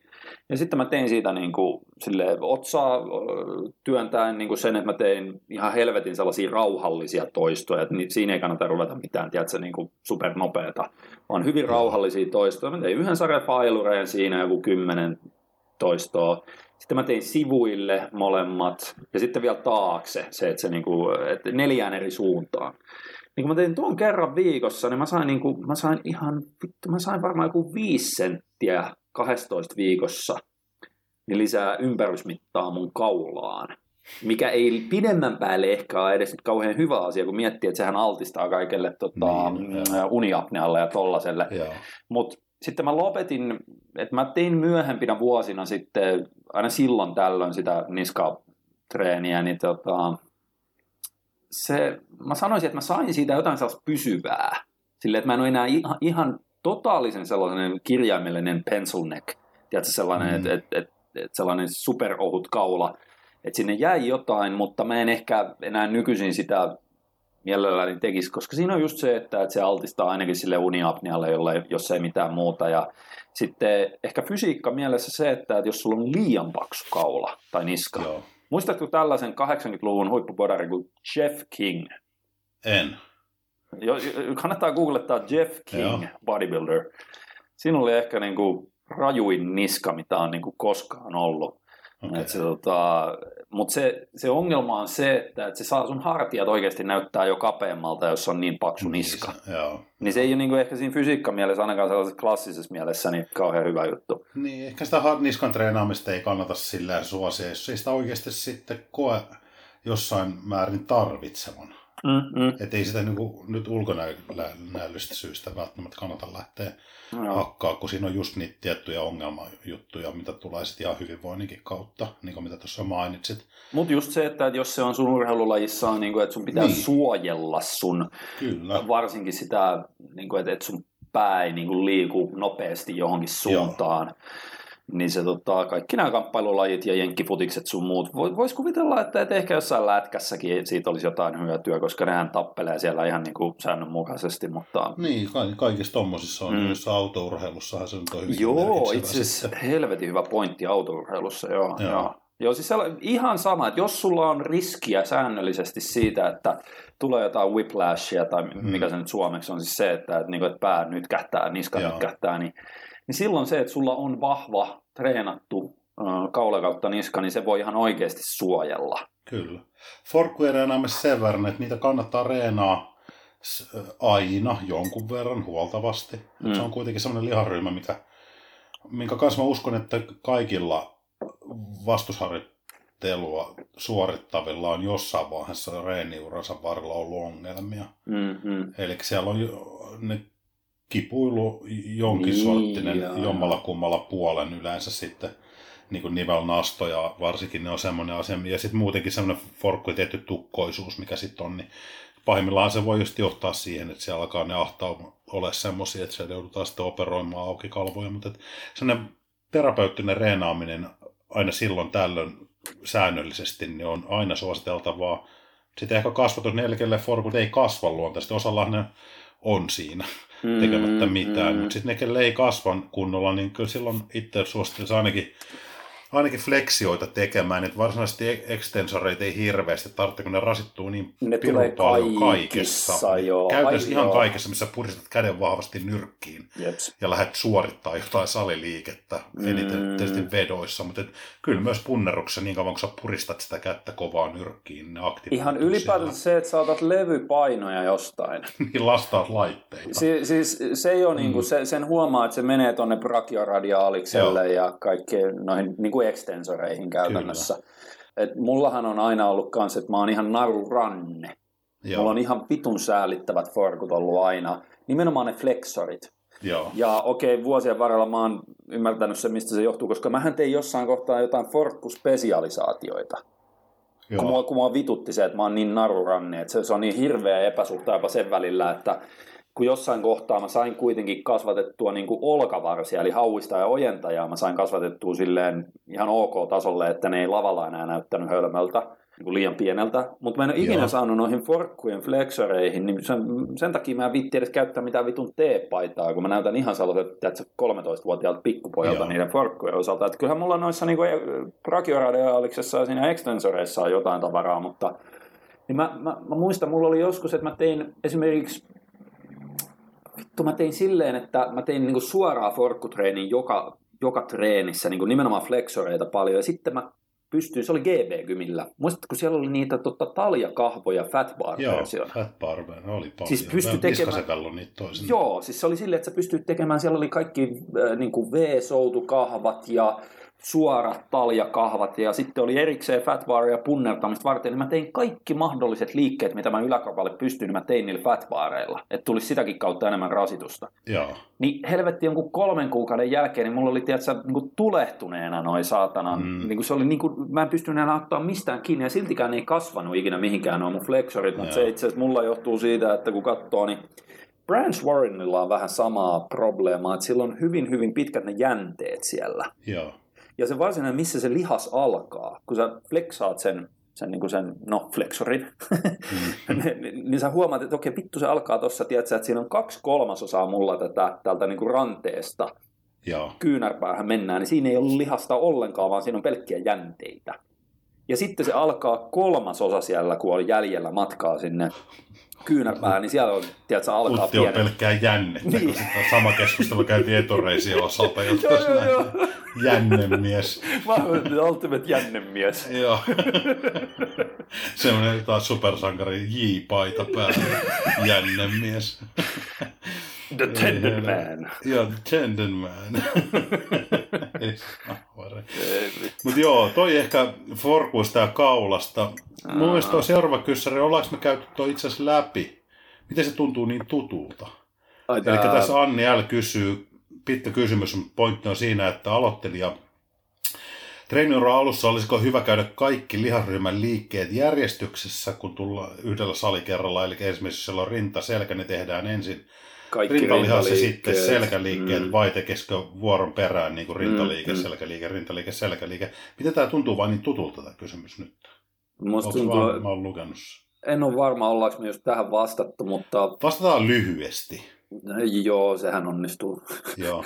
Ei, mutta äh, ähm, mekanistisesti niin tuossa kannattaa myös miettiä sitä, mun, mun näkemys tästä on se, että silloin kun sä oot aloittelija, niin sun ei tarvitse hirveästi panostaa sellaiseen lihasryhmäkohtaiseen vitulliseen mm. tappoon ja uuvuttamiseen, vaan se on ehkä parempi treeniuran alkupuolella ihan sinne johonkin intermediate-vaiheille saakka. Se mun mielestä, mä oon havainnut, että se toimii myös siellä intermediate-tasoisella se, että tehdään vaikka rintaselkä vuorotellen, kunhan vaan lisätään pikkuhiljaa sitä volyymia siellä.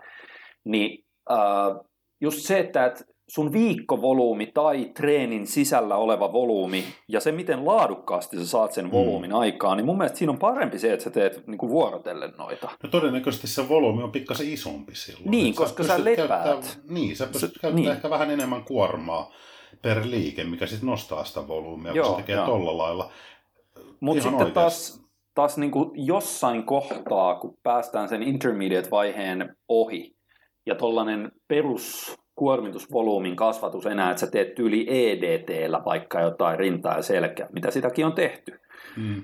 niin tietyn pisteen jälkeen sä et enää tunnu saavan sen tyyppisestä rasituksesta riittävästi, että sä kasvaisit vieläkin pidemmälle, vaan sen jälkeen sä pitää päästä siihen, että sä rupeat niin sanotusti myös tappamaan sitä lihasta siis silleen, että totta kai siinä pitää olla progressiivisuutta, suunnitelmallisuutta siinä, siinä treenissä, mutta sulla pitää myös tulla sinne yhtenä komponenttina se, se tota failureen vetäminen, ehkä failureen ylikin vetäminen.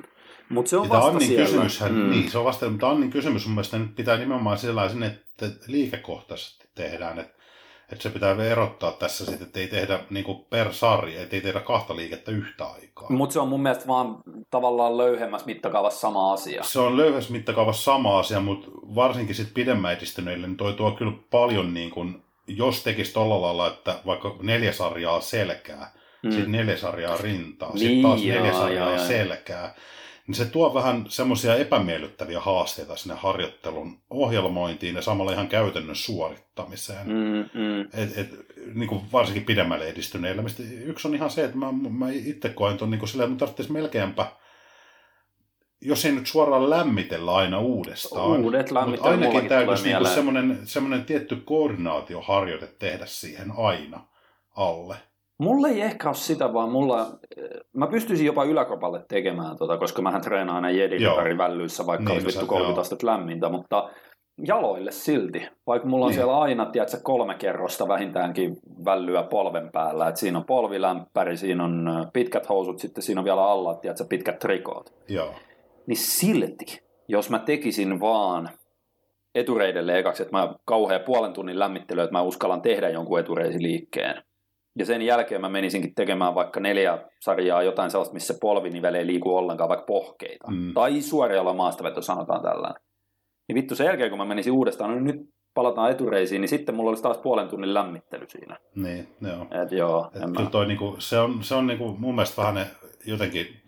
En, mä en varmaan ikinä en ole treenannut niin kuin tolla tyyliin, että mä oon tehnyt um, aina liikkeen ja sit vaihtanut niin kuin vastakkaiseen liikeryhmään kokonaan ja tehnyt siellä useamman sarjan. Kyllä mä oon tehnyt sillä, mutta se on ollut enemmän tota, noissa, esimerkiksi dog rapissa. Joo.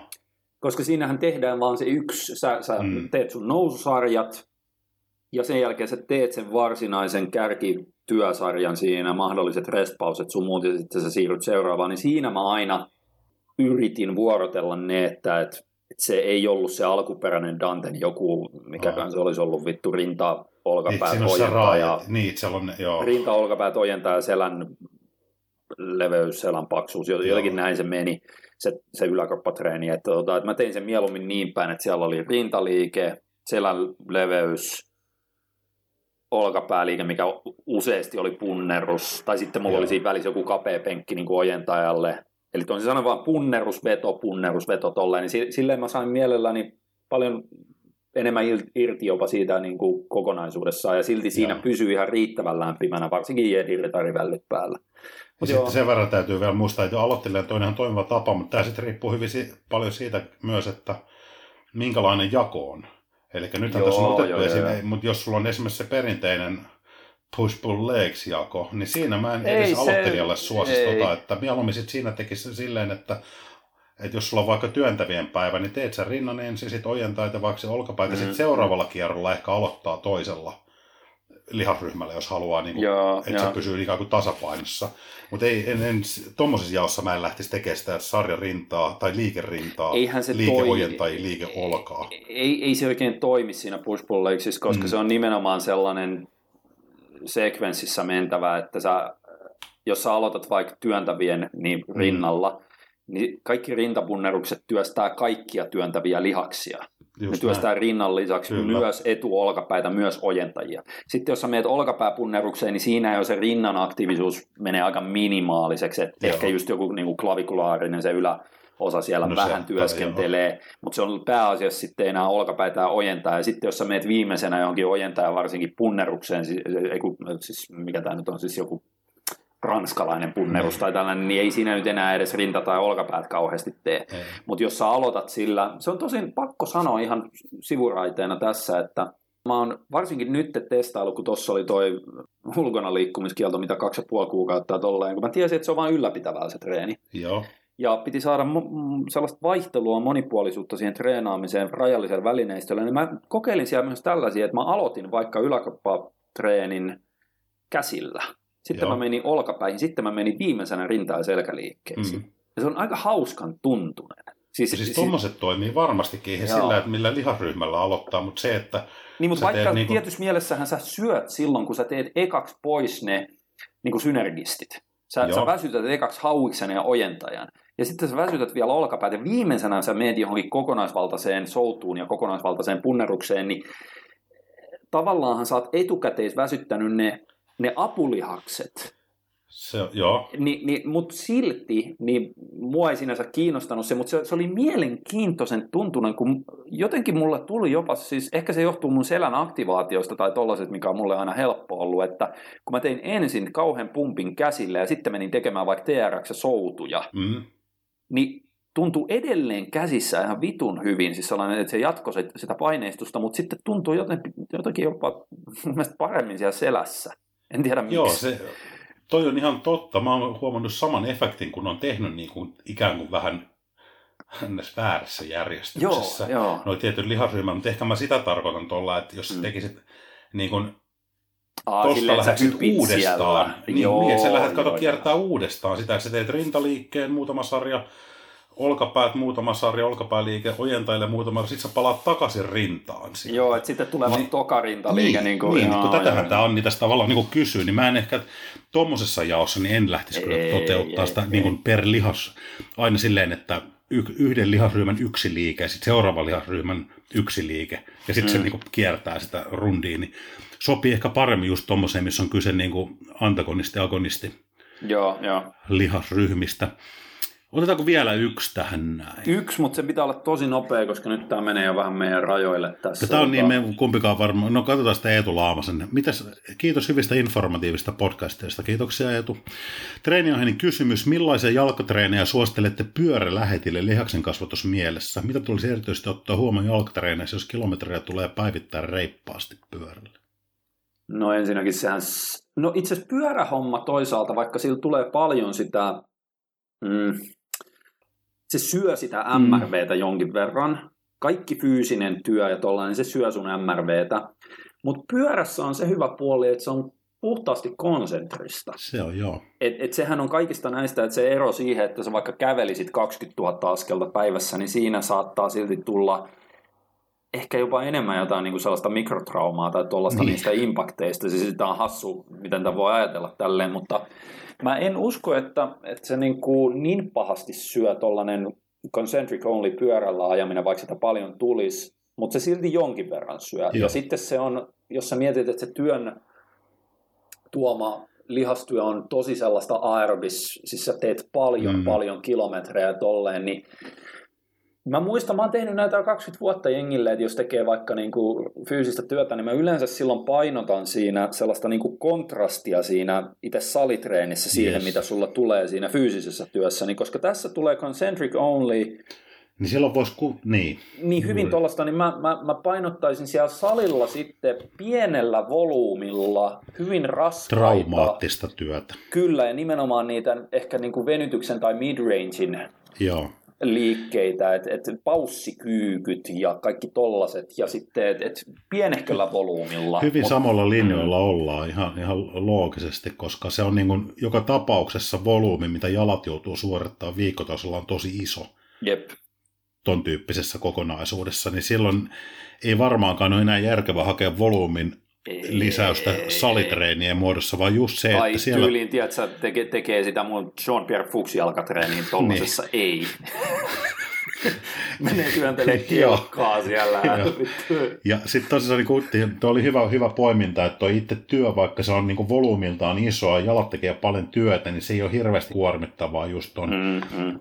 ikään kuin sen eksentrisen vaiheen puuttumisen johdosta, niin se sallii sitten on ja Joo. sopii itse asiassa hyvin siihen muotiin, että se mitä tehdään salilla, niin tehdään traumaattisesti, mutta tehdään kohtuun vähän. Joo, koska siellä pitää ottaa silloin huomioon se palautuminen mm.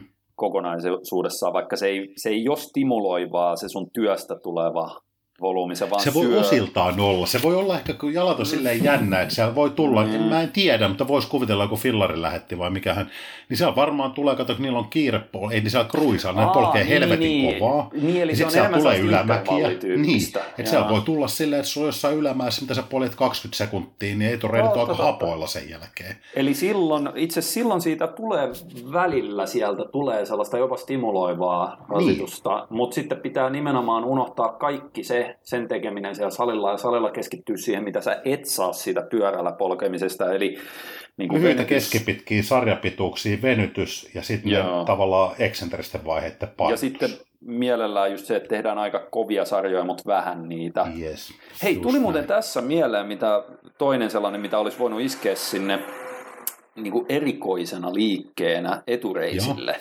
mikä on mun mielestä ollut ihan loistava, niin jos on kelkkarata, Joo, niin se Niin Aivan. mulla on se yksi kombo, mikä on nimenomaan lihaksen kasvatukseen siinä kelkkaradalla. No, saanko mä arvata? Se on se, että sä istut siinä kelkassa ja työnnät sitä takaperi silleen räpiköimällä. Joo, siis silleen laajoilla näyt, askelilla. Näyt, niin, se näyttää hassulta. Joo, ja, ja nimenomaan yhteen päähän mennään silleen, että sä, sä lastaat siihen kelkkaan niin paljon painoa, että kun sä meet sen niin kuin yhteen päätyyn, Joo. niin sä, se on melkein failureen, että sä pääset takaperin siinä kelkassa niin kuin selkämenosuuntaan istuen sellaisilla laajoilla askelilla, ei sellaista töpöttelyä, Just vaan niin. että sä haettiin, että se niin kuin mahdollisimman laajoja, ne on vähän niin kuin reisiojennuksia. Joo.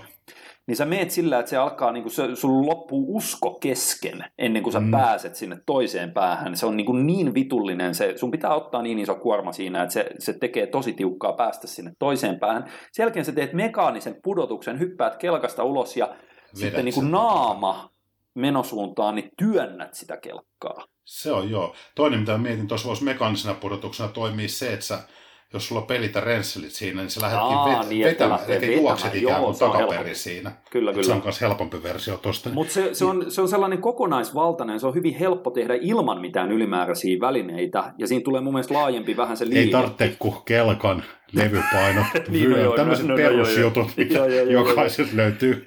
Mutta siis se peruskelkka, että jos on joo. salilla, koska nykyisin niitä alkaa olla. Oo, se on totta, joo. Niin, niin se, että sä, sä lastaat siihen niin paljon painoa, koska se on aina mekaanisesti se niin kuin, ähm, raskain tapa mun mm. mielestä liikuttaa sitä kelkkaan, työntää sitä laajoin askelin niin kuin selkämenosuuntaan. Ja totta. Sitten selkeä sä käännyt ympäri, sä otat niistä kahvoista kiinni ja silti laajoilla askelilla työnnät naama menosuuntaan, niin siinä tulee edelleen etureidet hapottuu, mutta se vähän siirtyy taka-akselille.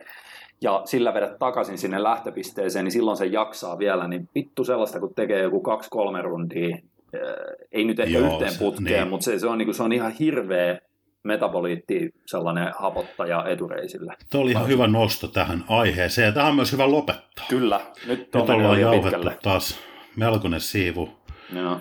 melkoinen siivu asiaa ja asian vierestä.